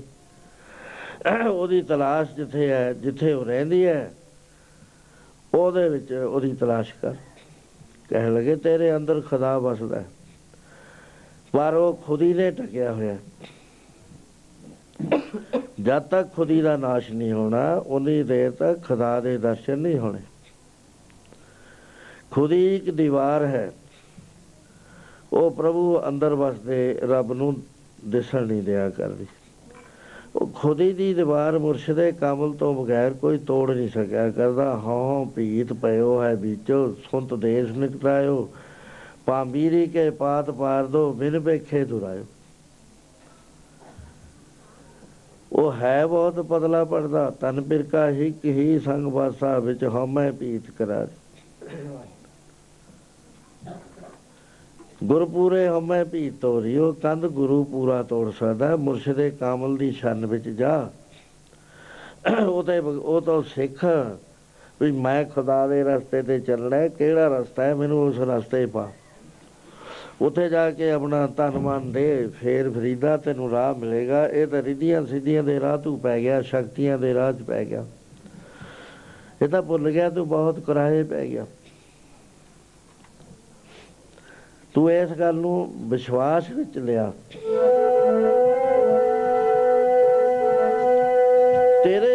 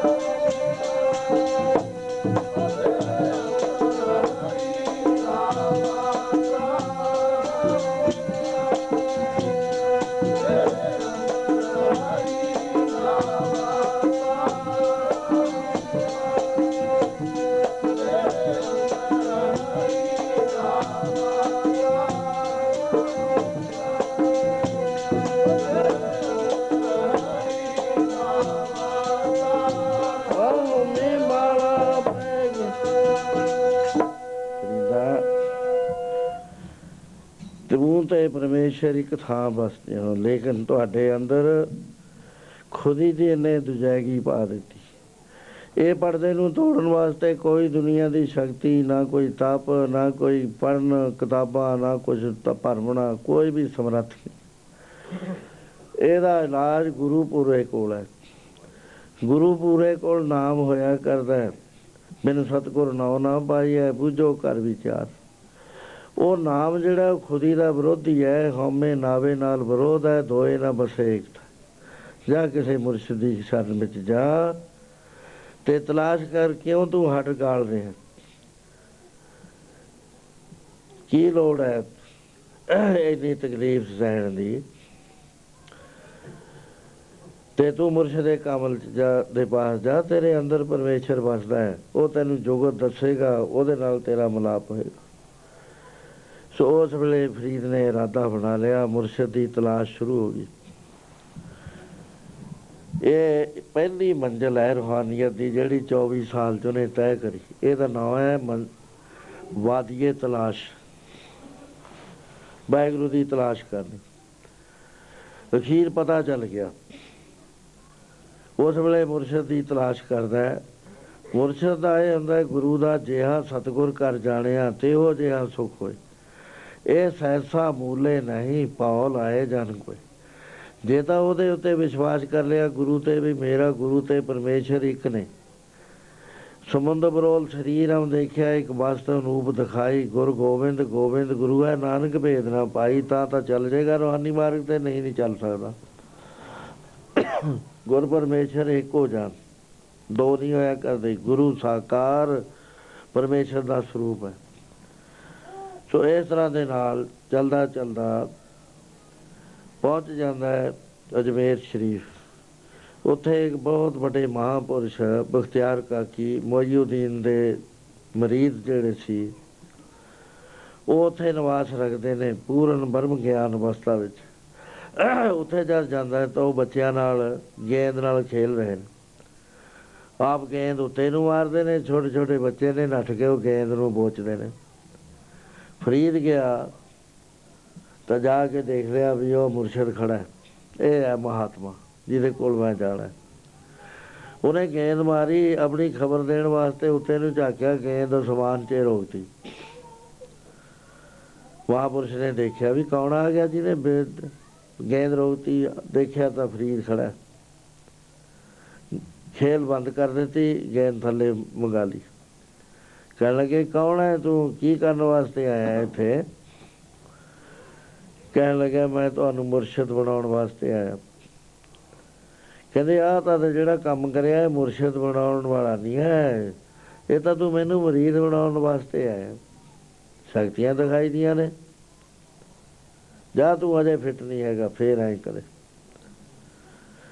ਫਰੀਦ ਚਲਾ ਜਾਂਦਾ, ਨਰਾਸ਼ ਹੋ ਗਿਆ ਬਹੁਤ, ਮਨ ਵਿੱਚ ਸੋਚਦਾ ਹੈ। ਕਿ ਮੈਨੂੰ ਸੱਚੇ ਕਿਹਾ ਸੀ ਕਿ ਮਰੀਜ਼ ਕੋਲ ਜੇ ਜਾਣਾ ਹੋਵੇ, ਜੇ ਗੁਰੂ ਕੋਲ ਜਾਣਾ ਹੋਵੇ ਤਾਂ ਆਪਣਾ ਆਪਾ ਤਿਆਗ ਕੇ ਜਾਈਦਾ। ਜੇ ਮੈਂ ਭਾਵ ਲੈ ਕੇ ਜਾ ਤਾਂ ਖਾਲੀ ਆਉਂਦਾ ਖਾਲੀ ਹੋ ਕੇ ਜਾ ਭਰ ਕੇ ਹੁੰਦਾ ਗੁਰੂ ਕੋਲ। ਦੁਬਾਰਾ ਫੇਰ ਆਇਆ। ਉਸ ਵੇਲੇ ਉਹ ਇੱਕ ਸੁੱਕੇ ਹੋਏ ਮੁੱਢ ਦੇ ਥੱਲੇ ਬੈਠੇ ਸੀ, ਜੇਠ ਦਾ ਮਹੀਨਾ ਸੀ। ਸੂਰਜ ਤਪ ਰਿਹਾ ਸੀ ਪੂਰੇ ਜੋਰ ਛਾਉਂ ਨਾ ਉੱਤੇ ਕੋਈ ਨਹੀਂ ਸੀ, ਸੁੱਕੇ ਦਰਖਤ ਦੇ ਥੱਲੇ ਬੈਠੇ। ਉਸ ਵੇਲੇ ਇਹਨੇ ਕਿਹਾ ਵੀ ਮੈਂ ਸੇਵਾ ਕਰਾਂ। ਫਰੀਦ ਨੇ ਦਰਖਤ ਵੱਲ ਦੇਖਿਆ, ਉਸੇ ਵੇਲੇ ਦਰਖਤ ਹਰਾ ਹੋ ਗਿਆ। ਜਦ ਹਰਾ ਹੋਇਆ ਠੰਡ ਲੱਗੀ, ਉਹਨੇ ਫੇਰ ਦੇਖਿਆ ਉਸਤਿਆਰ ਕਾਕੀ ਨੇ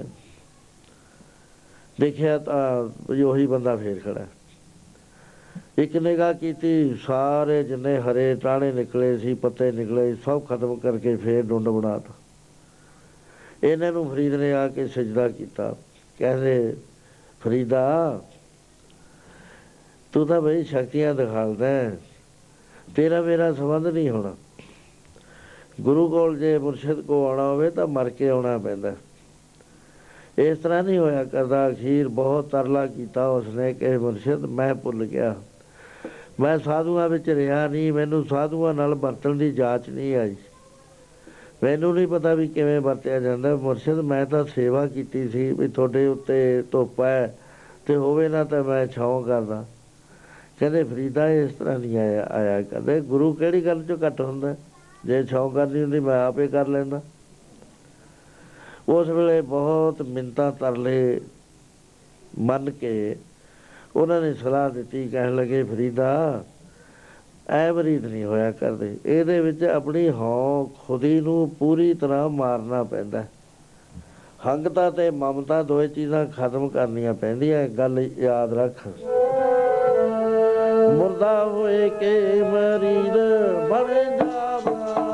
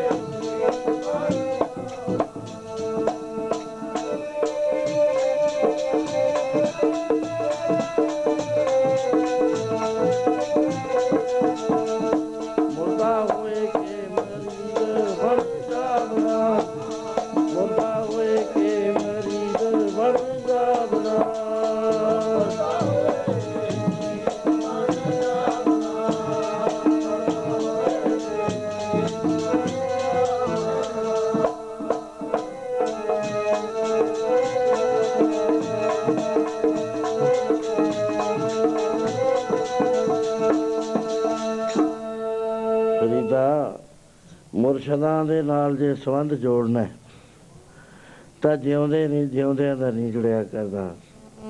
ਮਰ ਕੇ ਆਵੇ ਫੇਰ ਜੁੜਿਆ ਕਰਦਾ। ਮੁਰਦਾ ਹੋਏ ਮਰੀਦ ਨਾ ਗੱਲੀ ਹੋਵਣਾ ਸਾਬਰ ਸਿਦਕ ਸ਼ਹੀਦ ਪਰਮ ਭਉ ਖੋਵਣਾ ਗੋਲਾ ਮੁੱਲ ਖਰੀਦ ਕਾਰੇ ਜੋਵਣਾ। ਨਾ ਤਿਸ ਨੀਂਦ ਨਾ ਭੁੱਖ ਨਾ ਖਾਣਾ ਨਾ ਸੋਵਣਾ। ਪੱਖੇ ਦੀ ਤਾਕੀਦ ਪਲ ਪਗਮਲ ਤੋਵਣਾ। ਪੀਣ ਹੋਏ ਜਦੀਦ ਪਾਣੀ ਟੋਵਣਾ ਸੇਵਕ ਹੋਏ ਸੰਜੀਦ, ਨਾ ਹਸਣ ਰੋਵਣਾ, ਦਰਦ ਰਵੇਸ਼ ਰਸੀਦ ਪਿਰਮ ਰਸ ਪੋਵਣਾ ਪਿਆਰਿਆ, ਜੇ ਰਹਿਤ ਰੱਖੇਗਾ, ਫੇਰ ਤੂੰ ਪੁੱਗ ਜਾਏਗਾ। ਫੇਰ ਚੰਦ ਮੁਬਾਰਕ, ਈਦ ਪੁੱਗ ਖਲੋਵਣਾ। ਫਿਰ ਸਾਰੀ ਦੁਨੀਆ 'ਚ ਜੈ ਜੈਕਾਰ ਹੋ ਜਾਂਦੀ ਆ, ਪਹਿਲਾਂ ਮਰਨਾ ਪੈਂਦਾ। ਹੈ। ਮਰ ਕੇ ਗੁਰੂ ਕੋਲਾ ਜੇ ਤੋ ਪ੍ਰੇਮ ਖੇਲਣ ਕਾ ਚਾਓ ਸਿਰ ਧਰ ਤਲੀ ਗਲੀ ਮੁਰੀ ਆਓ ਇਤ ਮਾਰਗ ਪੈਰ ਤਰੀਜੈ ਸਿਰ ਦੀਜੈ ਕ- ਕਾਰਨ। ਉਸ ਵੇਲੇ ਬਹੁਤ ਮਿੰਨ ਤਰਲਾ ਦੇਖ ਕੇ, ਉਤਮ ਅਧਿਕਾਰੀ ਦੇਖ ਕੇ ਮੁਰਸ਼ਿਦ ਨੇ ਕਬੂਲ ਫਰਮਾ ਲਿਆ। ਉਸ ਵੇਲੇ ਉਹਨਾਂ ਨੇ ਮੰਤਰ ਦੇ ਦਿੱਤਾ ਵੀ ਇਹਦਾ ਜਾਪ ਕਰ, ਬਾਕੀ ਜਿਹੜੀ ਤੂੰ ਜ਼ੋਹਦ ਕਰਦਾ ਸੀ, ਜ਼ੋਹਦ ਦੀ ਥਾਂ ਦੇ ਉੱਤੇ ਸੇਵਾ ਕਰ ਹੁਣੇ ਲੰਗਰ ਤਿਆਰ ਕਰਨੇ ਨੇ, ਪਾਣੀ ਢੋਣੇ ਨੇ, ਝਾੜੂ ਦੇਣੇ ਨੇ, ਬਸਤਰ ਕਰਨੇ ਆ, ਹੋਰ ਅਨੇਕਾਂ ਆਏ ਗਏ ਸਾਧੂਆਂ ਦੀ ਸੇਵਾ ਕਰਨੀ ਹੈ ਇਸ ਤਰ੍ਹਾਂ ਤੂੰ ਕਰ, ਹੁਣ ਬੰਦਗੀ ਕਰ। ਉਸ ਦਿਨ ਉਹਨਾਂ ਨੇ ਉਪਦੇਸ਼ ਦੇ ਕੇ ਮੁੜ ਕੇ ਫਰੀਦ ਨੂੰ ਬੁਲਾਇਆ ਜੀ ਫਰੀਦ ਦਾ ਪਿਆਰ ਹੋ ਗਿਆ ਮੁਰਸ਼ਿਦ ਨਾਲ, ਕਿਉਂ ਜਿੰਨੀ ਦੇਰ ਤੱਕ ਆਪਣੇ ਗੁਰੂ ਨਾਲ ਪਿਆਰ ਨਹੀਂ ਹੁੰਦਾ, ਨਹੀਂ ਲੰਘਿਆ ਕਰਦਾ। ਮਹਾਰਾਜ ਨੇ ਕਿਹਾ, ਜੇ ਪਿਆਰ ਨਹੀਂ ਹੈ ਤਾਂ ਇਹ ਮੁਰਦਾ ਹੈ। ਅਤ ਸੁੰਦਰ, ਕੁਲੀਨ, ਚਤਰ, ਮੁਖ, ਗਿਆਨੀ ਤਨਵੰਤ ਮਿਰਤ, ਕਹੀਏ ਨਾਨਕਾ, ਜੇ ਪ੍ਰੀਤ ਨਹੀਂ ਪਊ ਪਿਆਰ ਇੱਕ ਰਿਸ਼ਤਾ ਐਸਾ ਹੈ ਜਿਹੜਾ ਪਾਰ ਲਗਾਉਂਦਾ ਨਹੀਂ ਮੁਰਸ਼ਿਦ ਦੇ ਨਾਲ ਜੇ ਪਿਆਰ ਨਾ ਹੋਵੇ ਮਰ ਜਾ ਟੱਕਰਾਂ ਜਿੰਨੀਆਂ ਜੀ ਕਰਦਾ ਕਿਉਂਕਿ ਜਿਹਦੇ ਨਾਲ ਜਿਹਨੇ ਸਾਨੂੰ ਰਸਤਾ ਦਿਖਾਉਣਾ ਹੈ, ਉਹਦੇ ਨਾਲ ਤਾਂ ਪਿਆਰ ਨਹੀਂ ਹੈ। ਜਿਨ੍ਹਾਂ ਨੇ ਭੁਲਾਉਣਾ ਹੈ, ਉਹਦੇ ਨਾਲ ਪਿਆਰ ਹੈ। ਬਾਲ ਬੱਚਿਆਂ ਨਾਲ ਪਿਆਰ ਹੈ, ਮਾਇਆ ਨਾਲ ਪਿਆਰ ਹੈ, ਮਕਾਨਾਂ ਨਾਲ ਪਿਆਰ ਹੈ, ਆਪਣੀ ਹਸਤੀ ਨਾਲ ਪਿਆਰ ਹੈ। ਹੁਕਮ ਇਹ ਹੈ ਕਿ ਲੋਕ ਕਟੰਬ ਸਭੂ ਤੇ ਤੋੜੇ ਤੋ ਆਪਨ ਬੇਦੀ ਆਵੇ। ਸੋ ਦੂਸਰੀ ਜਿਹੜੀ ਬਾਦੀ ਹੈ, ਮੰਜ਼ਲ ਹੈ, ਰੂਹਾਨੀਅਤ ਦੀ, ਉਹ ਪਿਆਰ ਦੀ ਹੈ। ਬਾਦੀਏ ਇਸ਼ਕ ਕਹਿੰਦੇ ਨੇ ਪਿਆਰ ਦੀ ਬਾਦੀ। ਮੁਰਸ਼ਦ ਤੋਂ ਬਗੈਰ ਜਿਉਂਦੇ ਨਾ ਰਹਿਣਾ। ਹਰ ਵਕਤ ਉਹਦੇ ਦਰਸ਼ਨ ਕਰਨੇ। ਜੇ ਕਿਤੇ ਲਾਂਬੇ ਹੋ ਗਿਆ ਥੋੜਾ ਜਿਹਾ, ਫੇਰ ਤਰਲੇ ਲੈਣੇ ਦਰਸ਼ਨਾਂ ਦੇ ਬਾਅਦ। ਜਿਸ ਤਰ੍ਹਾਂ ਦੇ ਨਾਲ ਬਾਣੀ ਦੇ ਵਿੱਚ ਇਸ ਤਰ੍ਹਾਂ ਦੇ ਫਰਮਾਨ ਆਉਂਦੇ ਨੇ। ਗੁਰਾਂ ਦੇ ਦਰਸ਼ਨ ਤਾਈ ਮੇਰਾ ਮਨ ਲੋਚ ਗੁਰਾਂ ਦੇ ਦਰਸ਼ਨ ਤਾਈ ਮੇਰਾ ਮਨ ਲੋਚਦਾ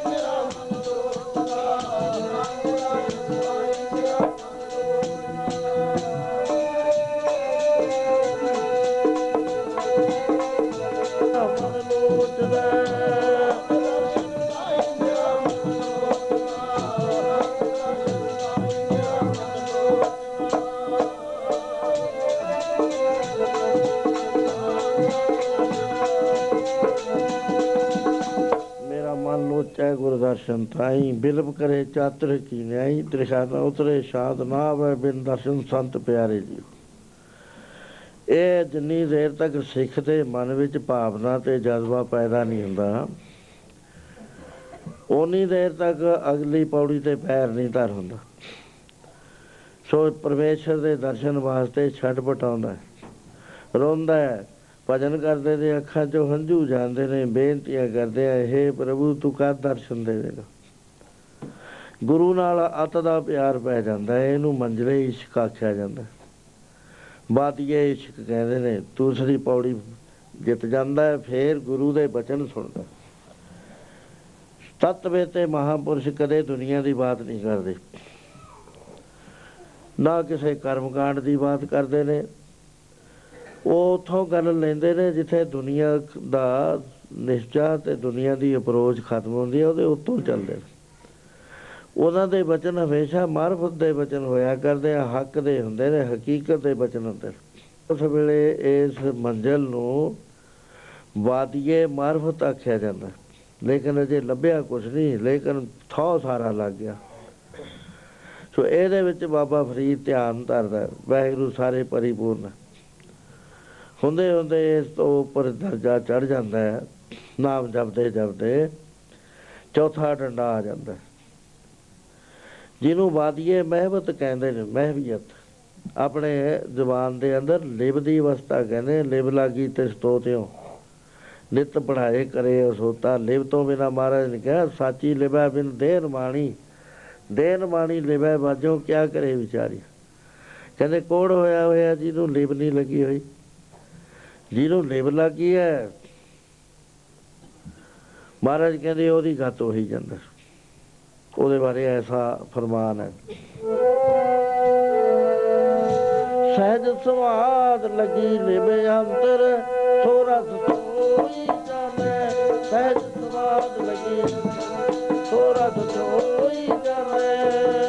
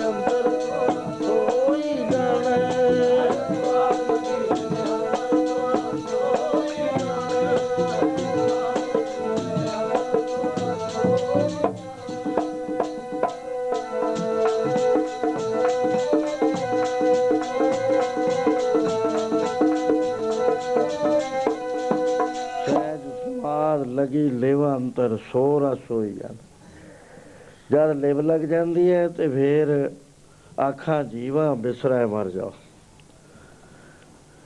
ਸੋ ਇਸ ਤਰ੍ਹਾਂ ਦੇ ਨਾਲ ਜੋ ਇਹ ਮੰਜ਼ਲ ਹੈ, ਜਿਹਨੂੰ ਮਹਿਵੀਅਤ ਦੀ ਮੰਜ਼ਲ ਕਹਿੰਦੇ ਨੇ, ਇਹ ਚੌਥਾ ਡੰਡਾ ਹੋਇਆ ਕਰਦਾ ਰੂਹਾਨੀਅਤ ਦਾ। ਇਹ ਤੇ ਉੱਪਰ ਹੋਇਆ ਕਰਦਾ ਮੁਰਸ਼ਿਦ ਦੀ ਸੰਗਤ ਕਰਦੇ ਕਰਦੇ ਗੁਰੂ ਦੀ ਤਤ ਬੇਤੇ ਮਹਾਪੁਰਸ਼ ਦੀ ਸੰਗਤ ਕਰਦੇ ਕਰਦੇ ਕੁਝ ਗਿਆਨ ਦੀ ਰੋਸ਼ਨੀ ਆਉਣੀ ਸ਼ੁਰੂ ਹੋ ਜਾਇਆ ਕਰਦੀ। ਪਤਾ ਲੱਗ ਜਾਂਦਾ ਹੈ ਕਿ ਪਰਮੇਸ਼ਰ ਇੱਥੇ ਆਪ ਹੀ ਹੈ, ਮੈਂ ਨਹੀਂ ਹਾਂ। ਫਿਰ ਉਹ ਜਦੋਂ ਪਹੁੰਚਦਾ ਹੈ ਅੰਦਰ ਨਾਮ ਦੇ ਵਾਲ ਨਾਲ, ਉਥੇ ਵਿਵੇਕ ਮੰਡਲ 'ਚ ਜਾ ਕੇ ਉਸ ਨੂੰ ਸੋਝੀ ਹੁੰਦੀ ਹੈ ਵੀ ਮੈਂ ਨਹੀਂ ਮੈਂ ਨਹੀਂ, ਪ੍ਰਭ ਸਭ ਕੁਝ ਤੇਰਾ। ਈਗੈ ਨਿਰਗੁਣ, ਉਗੈ ਸਰਗੁਣ, ਕੇਲ ਕਰਦ ਵਿੱਚ ਸੁਆਮੀ ਮੇਰ। ਇਹ ਤਾਂ ਤੂੰ ਹੀ ਹੈ, ਦੂਜਾ ਇੱਥੇ ਹੈ ਕੋਈ ਨਹੀਂ। ਇਹਨੂੰ ਮੰਜ਼ਲੇ ਬਹਿਦੀਅਤ ਕਹਿੰਦੇ ਨੇ ਪੰਜਵੀਂ ਪੌੜੀ ਹੋਇਆ ਕਰਦੀ ਹੈ ਤੇ ਉਹ ਤੋਂ ਬਾਅਦ ਅਗਲੀ ਜੋ ਅਵਸਥਾ ਹੁੰਦੀ ਹੈ ਉਹ ਵਿਸਮਾਦ ਦੀ ਹੋਇਆ ਕਰਦੀ ਹੈ ਆਨੰਦ ਹੋਇਆ ਕਰਦਾ ਨਾਮ ਦੇ ਅੰਦਰ, ਕਿਉਂਕਿ ਪਰਮੇਸ਼ਰ ਦੇ ਨੇੜੇ ਪਹੁੰਚ ਗਿਆ। ਤੇ ਉਹਦਾ ਜਿਹੜਾ ਸਤਚਿਤ ਆਨੰਦ ਦਾ ਪ੍ਰਤੀਬਿੰਬ ਹੈ, ਅਸਰ ਹੈ, ਉਹ ਇਹਦੇ ਹਿਰਦੇ ਚ ਆਉਣਾ ਸ਼ੁਰੂ ਹੋ ਜਾਂਦਾ, ਉਸ ਵੇਲੇ ਪੂਰਨ ਆਨੰਦਤ ਹੋਇਆ ਕਰ ਵਿਸਮਾਦ ਦੇ ਵਿੱਚ ਹੋਇਆ ਕਰ ਇਹਨੂੰ ਮੰਜਲੇ ਹੈਰਾਨ ਵੀ ਕਹਿੰਦੇ ਨੇ, ਮੰਜਲੇ ਵਿਸਮਾਦ ਵੀ ਕਹਿੰਦੇ ਨੇ, ਵਾਦੀਏ ਨੂਰ ਵੀ ਕਹਿੰਦੇ ਨੇ। ਸੋ ਇਸ ਤਰ੍ਹਾਂ ਦੇ ਨਾਲ ਬਾਬੇ ਫਰੀਦ ਨੇ ਤਰੱਕੀ ਕੀਤੀ ਤੇ ਇੱਥੇ ਤੱਕ ਪਹੁੰਚਣ ਦੀ ਜਾਚ ਉਹਨੂੰ ਮਿਲ ਗਈ। ਹਰ ਰੋਜ਼ 14 ਸਾਲ ਲੱਗ ਅੱਜ ਮੁਰਸ਼ਿਦ ਨੇ ਦੇਖਿਆ ਕਿ ਹੁਣ ਇਹਨੂੰ ਅਗਲਾ ਸਬਕ ਜੋ ਗੁਰੂ ਦਿਆ ਕਰਦਾ ਹੈ ਜਿਸ ਨੂੰ ਦਿਆਲ ਹੋਵੇ ਮੇਰਾ ਸੁਆਮੀ ਤਿਸ ਗੁਰਸਿੱਖ ਗੁਰੂ ਉਪਦੇਸ਼ ਸੁਣਾਵੇ ਉਹ ਇਹਨੂੰ ਪੂਰਾ ਕਰ ਦਿੱਤਾ ਜਾਵੇ ਤਾਂ ਕਿ ਇਹਦੇ ਨੇਤਰ ਖੁੱਲ ਜਾਣ। ਖੁੱਲੇ ਹੋਏ ਨੇਤਰਾਂ ਦੇ ਨਾਲ ਇਹ ਸੰਸਾਰ ਦੇ ਵਿੱਚ ਪਰਮੇਸ਼ਰ ਦੇ ਦਰਸ਼ਨ ਕਰ ਲਵੇ, ਪ੍ਰਭੂ ਦੇ ਦਰਸ਼ਨ। ਉਸ ਵੇਲੇ ਉਹਨਾਂ ਨੇ ਕਸਵੱਟੀ ਲਾਤੀ ਇਮਤਿਹਾਨ ਲੈਣ ਵਾਸਤੇ ਬਈ ਪਾਸ ਵੀ ਹੁੰਦਾ ਹੈ ਕਿ ਨਹੀਂ? ਕਸਵੱਟੀ ਦਾ ਹੈ ਕਿ ਰਾ, ਕਬੀਰ ਕਸੌਟੀ RAM ਕੀ ਝੂਠਾ ਟਿਕੇ ਨਾ ਕੋਏ RAM ਕਸੌਟੀ ਸੋਸ ਹੈ ਜੋ ਮਰਜ਼ੀ ਵਾ ਹੋਏ। ਜਿਹਨੇ ਦੇ ਹੰਗਤਾ ਛਦੀ ਹੋਈ ਹੈ, ਉਹ ਤਾਂ ਪਾਰ ਹੋ ਜਾਂਦਾ, ਦੂਜਾ ਇੱਥੇ ਫੇਲ ਹੋ ਜਾਇਆ ਕਰ। ਪੰਜ ਪਿਆਰਿਆਂ ਨੂੰ ਜਦੋਂ ਗੁਰੂ ਮਹਾਰਾਜ ਨੇ ਸੀਸ ਦੀ ਵੰਗਾਰ ਕੀਤੀ, ਉਸ ਵੇਲੇ ਉਹੀ ਪਾਸ ਹੋਏ ਜਿਨ੍ਹਾਂ ਨੇ ਕਸਵੱਟੀ ਸਹਿ ਲਈ। ਫੇਰ ਹੋਏ ਕਿ ਇਹਨੂੰ ਕਹਾ, ਆਪਣਾ ਰੂਪ ਬਣਾ ਲਿਆ ਕਰਦਾ ਗੁਰੂ। ਦੂਜਾ ਨਹੀਂ ਰਹਿਣ ਦਿਆ ਕਰਦਾ ਪਰਮ ਗਿਆਨ ਦੇ ਭੰਡਾਰੇ ਖੋਲ ਦਿੰਦਾ, ਆਪਣੇ ਨਾਲ ਮੇਲ ਲਿਆ ਕਰਦਾ।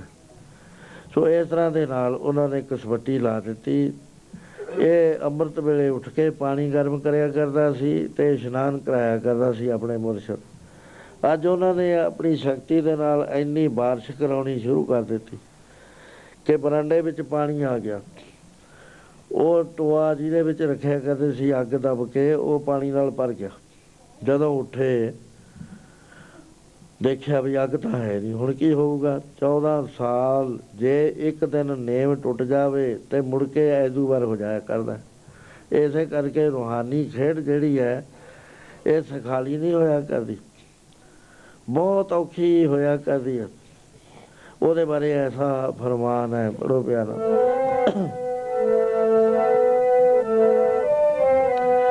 ਸੀਸ ਤਲੀ ਤੇ ਤਰਨਾ ਪੈਂਦਾ ਔਖੀ ਖੇਡ ਤਲੀ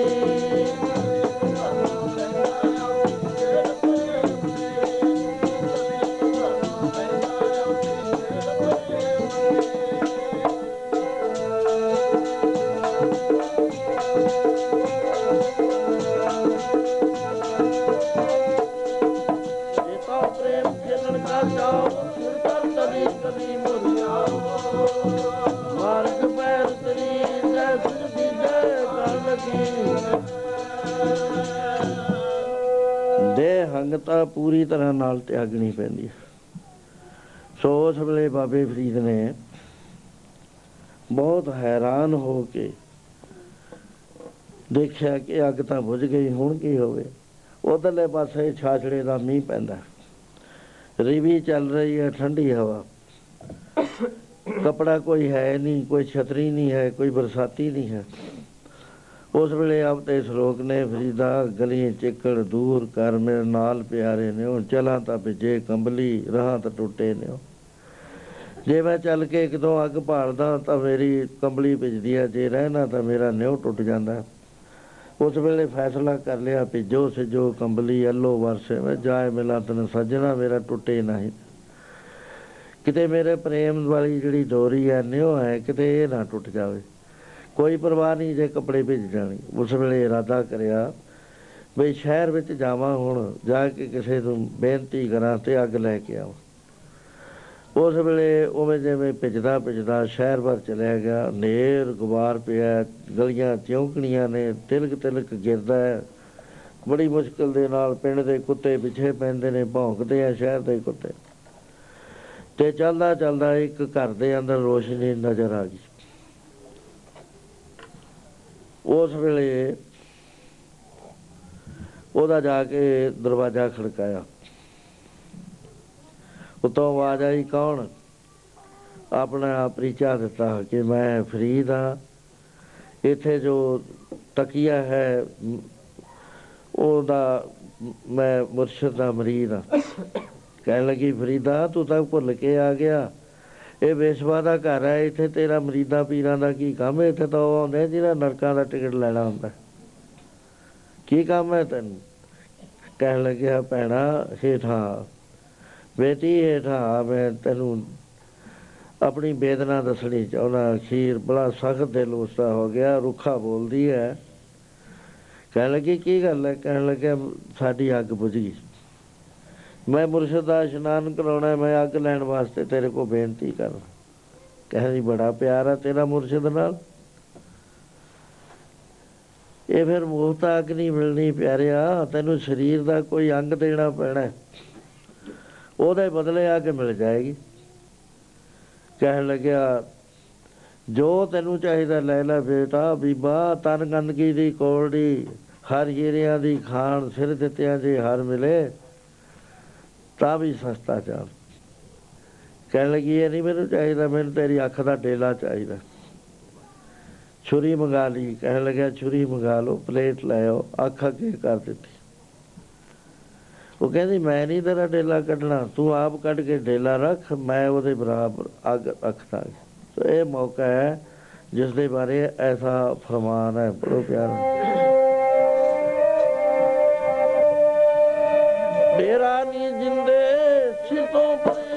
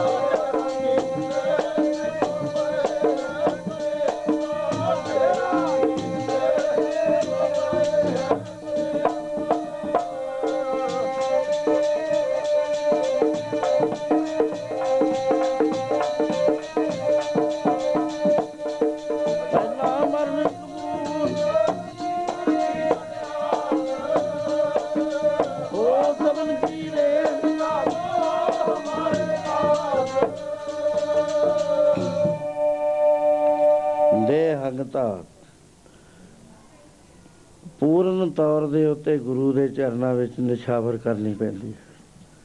ਉਸ ਵੇਲੇ ਫਰੀਦ ਨੇ ਕਸੀਸ ਵਤੀ ਡੇਲਾ ਕੱਢ ਕੇ ਉਹਦੇ ਵਿੱਚ ਰੱਖ ਦਿੱਤਾ। ਸਾਫਾ ਪਾਲਿਆ ਤੇ ਅੱਖ ਦੇ ਉੱਤੇ ਬੰਨ ਲਿਆ। ਮਨ ਵਿੱਚ ਬੜੀ ਖੁਸ਼ੀ ਹੈ ਕਿ ਮੈਨੂੰ ਅੱਗ ਮਿਲ ਗਈ। ਕੋਈ ਸ਼ਿਕਵਾ ਨਹੀਂ ਹੈ ਕੁਝ ਨਹੀਂ ਹੈ। ਉਸ ਵੇਲੇ ਜਾ ਕੇ ਉਹਨੇ ਅੱਗ ਬੜੀ ਮੁਸ਼ਕਲ ਦੇ ਨਾਲ ਲੈ ਕੇ ਗਿਆ, ਪਾਣੀ ਗਰਮ ਕਰਿਆ ਤੇ ਮੁਰਸ਼ਿਦ ਦਾ ਇਸ਼ਨਾਨ ਕਰਾਇਆ। ਤੇ ਇਸ਼ਨਾਨ ਕਰਾਉਣ ਤੋਂ ਪਿੱਛੋਂ ਜਾ ਕੇ ਭਜਨ ਬੰਦਗੀ ਵਿੱਚ ਲੀਨ ਹੋ ਗਿਆ ਇਬਾਦਤ ਕਰਨ ਵਿੱਚ ਬੈਠ ਗਿਆ, ਦਿਨ ਚੜ ਗਿਆ।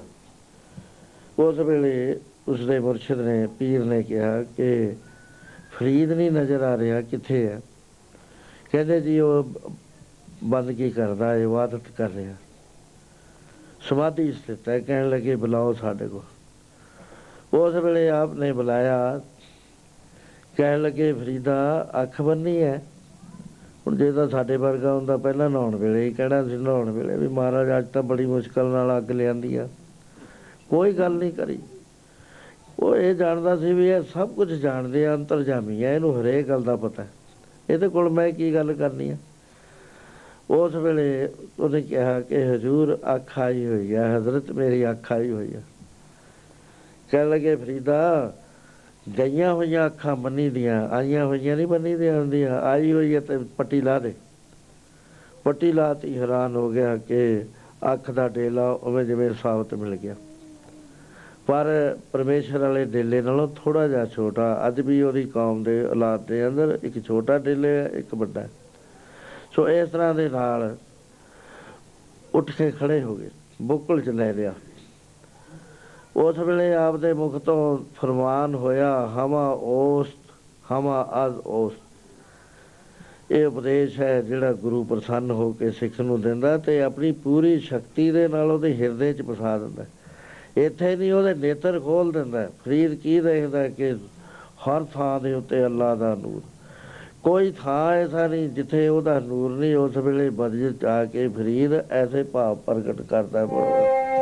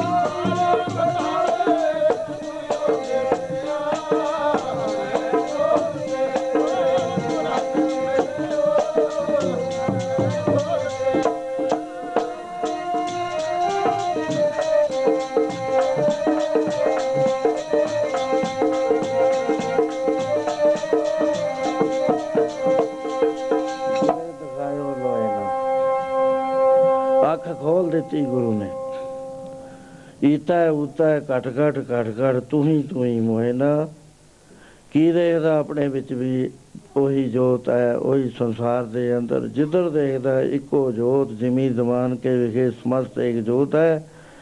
ਨਾ ਘਾਟ ਹੈ, ਨਾ ਬਾੜ ਹੈ, ਨਾ ਬਾੜ ਕਰ ਹੋਤ। ਪੰਜਾਂ ਭਰਮਾਂ ਦਾ ਨਾਸ਼ ਕਰ ਦਿੱਤਾ। ਭੇਦ ਭਰਮ, ਕਰਤਤਵ ਭਰਮ, ਸੰਗ ਭਰਮ, ਜਗਤ ਭਰਮ, ਵਿਕਾਰ ਭਰਮ। ਅੱਡੋ ਅੱਡ ਕਰਕੇ ਪੰਜਾਂ ਕੋਸ਼ਾਂ ਚ, ਪੰਜਾਂ ਤੱਤਾਂ ਤੋਂ ਪੰਚੀ ਪ੍ਰਕਿਰਤੀਆਂ ਤੋਂ, ਪੰਜ ਕਰਮ ਤੇ ਪੰਜ ਗਿਆਨ ਇੰਦਰੀਆਂ ਤੋਂ, ਪੰਜ ਪ੍ਰਾਣਾਂ ਤੋਂ, ਤਿੰਨ ਸ਼ਰੀਰਾਂ ਤੋਂ, ਮਨ ਤੋਂ, ਬੁੱਧ ਤੋਂ, ਚਿੱਤ ਤੋਂ ਆਹਮ ਭਾਵ ਤੋਂ ਉੱਪਰ ਜੋ ਪਰਿਪੂਰਨ ਆਤਮਾ ਇੱਕੋ ਹੀ ਪਸਰ ਰਹੀ ਹੈ ਸਾਰੇ ਸੰਸਾਰ ਦੇ ਅੰਦਰ, ਉਹ ਪਰਮੇਸ਼ਰ ਦੇ ਦਰਸ਼ਨ ਕਰਾ ਕੇ ਫਰ- ਫਰੀਦ ਨੂੰ ਫਨਾਹੇ ਫਿਲਾ ਉਸ ਅਵਸਥਾ ਤੇ ਪਹੁੰਚਾ ਦਿੱਤਾ, ਜਿੱਥੇ ਜਾ ਕੇ ਤੂੰ ਤੂੰ ਕਰਤਾ ਤੂੰ ਹੁਆ, ਮੁਝ ਮੇ ਰਹਾ ਨ ਹੂੰ ਜਬ ਆਸ ਆਪਾ ਪਰ ਕਾ ਮਿਟ ਗਿਆ, ਜਦ ਤੇ ਖਾਤਾ ਸੋ ਜਿਹੜਾ ਆਪਾਂ ਪਹਿਲਾ ਸ਼ਬਦ ਪੜਿਆ ਸੀ, ਆਪੇ ਪੱਟੀ ਕਲਮ ਆਪ ਉੱਪਰ ਲੇਖ ਵੀ ਤੂੰ, ਏਕੋ ਕਹੀਏ ਨਾਨਕਾ, ਦੂਜਾ ਕਹੇ ਪ੍ਰਤੱਖ ਰੂਪ ਚ ਜਦ ਦਿਸਿਆ, ਮੈਂ ਦਾ ਖਾਤਮਾ ਹੋ ਗਿਆ। ਹੁਣ ਰਹਿ ਕੀ ਗਿਆ, ਜਬ ਹਮ ਹੋਤੇ ਤਬ ਤੂੰ ਨਹੀਂ, ਅਬ ਤੂੰ ਹੀ ਮੈਂ ਨਹੀਂ। ਵਾਹਿਗੁਰੂ ਇਹ ਹੋ ਹੋ ਗਿਆ, ਉਹਦੇ ਵਿੱਚ ਇਹ ਜਾ ਰਲਿਆ, ਫਨਾ ਹੋ ਗਿਆ, ਇਹ ਆਖਰੀ ਮੰਜ਼ਲ, ਸੱਤਵੀਂ ਮੰਜ਼ਲ ਹੋਇਆ ਕਰਦੀ ਹੈ।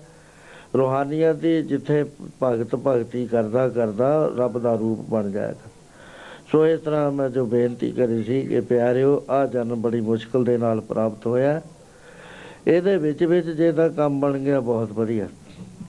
ਫਿਰ ਪਤਾ ਨਹੀਂ ਕਲ ਜੋਗੇ ਤੂੰ ਵੀ ਵੱਧ ਤੇ ਵੱਧ ਤੁਰਿਆ ਆ ਰਿਹਾ ਕਿਹੇ ਜੀ ਬਿਰਤੀ ਹੋਵੇ, ਕਿਹੇ ਜੀ ਸੁਰਤੀ ਹੋਵੇ, ਕਿਹੇ ਜਿਹਾ ਲਿਟਰੇਚਰ ਹੋਵੇ, ਕਹੇ ਜੇ ਬੰਦੇ ਮਿਲ ਸੋ ਤਤਵੇ ਤੇ ਮਹਾਪੁਰਸ਼ ਦੀ ਸੰਗਤ ਕਰਕੇ ਅਸੀਂ ਆਪਣੇ ਜਨਮ ਨੂੰ ਸਫਲ ਕਰ ਸਕਦੇ ਹਾਂ। ਹੁਣ ਸਮਾਂ ਇਜਾਜ਼ਤ ਨਹੀਂ ਦਿੰਦਾ ਤੇ ਮੈਂ ਇੱਥੇ ਹੀ ਸਮਾਪਤ ਕਰਦਾ। ਨੰਦ ਸਾਹਿਬ ਦਾ ਕੀਰਤਨ ਭਾਈ ਗੁਰਪਾਲ ਸਿੰਘ ਜੀ ਕਰਨਗੇ। ਬਾਜਾ ਮੰਗਾ ਲਓ।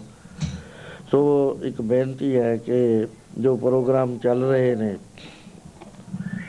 ਉਹ ਇੱਥੇ ਦਾ ਰਿਵਾਜ ਇਹ ਲੱਗਦਾ ਮੈਨੂੰ। ਮੈਂ ਅਮਰੀਕਾ ਗਿਆ ਸੀ।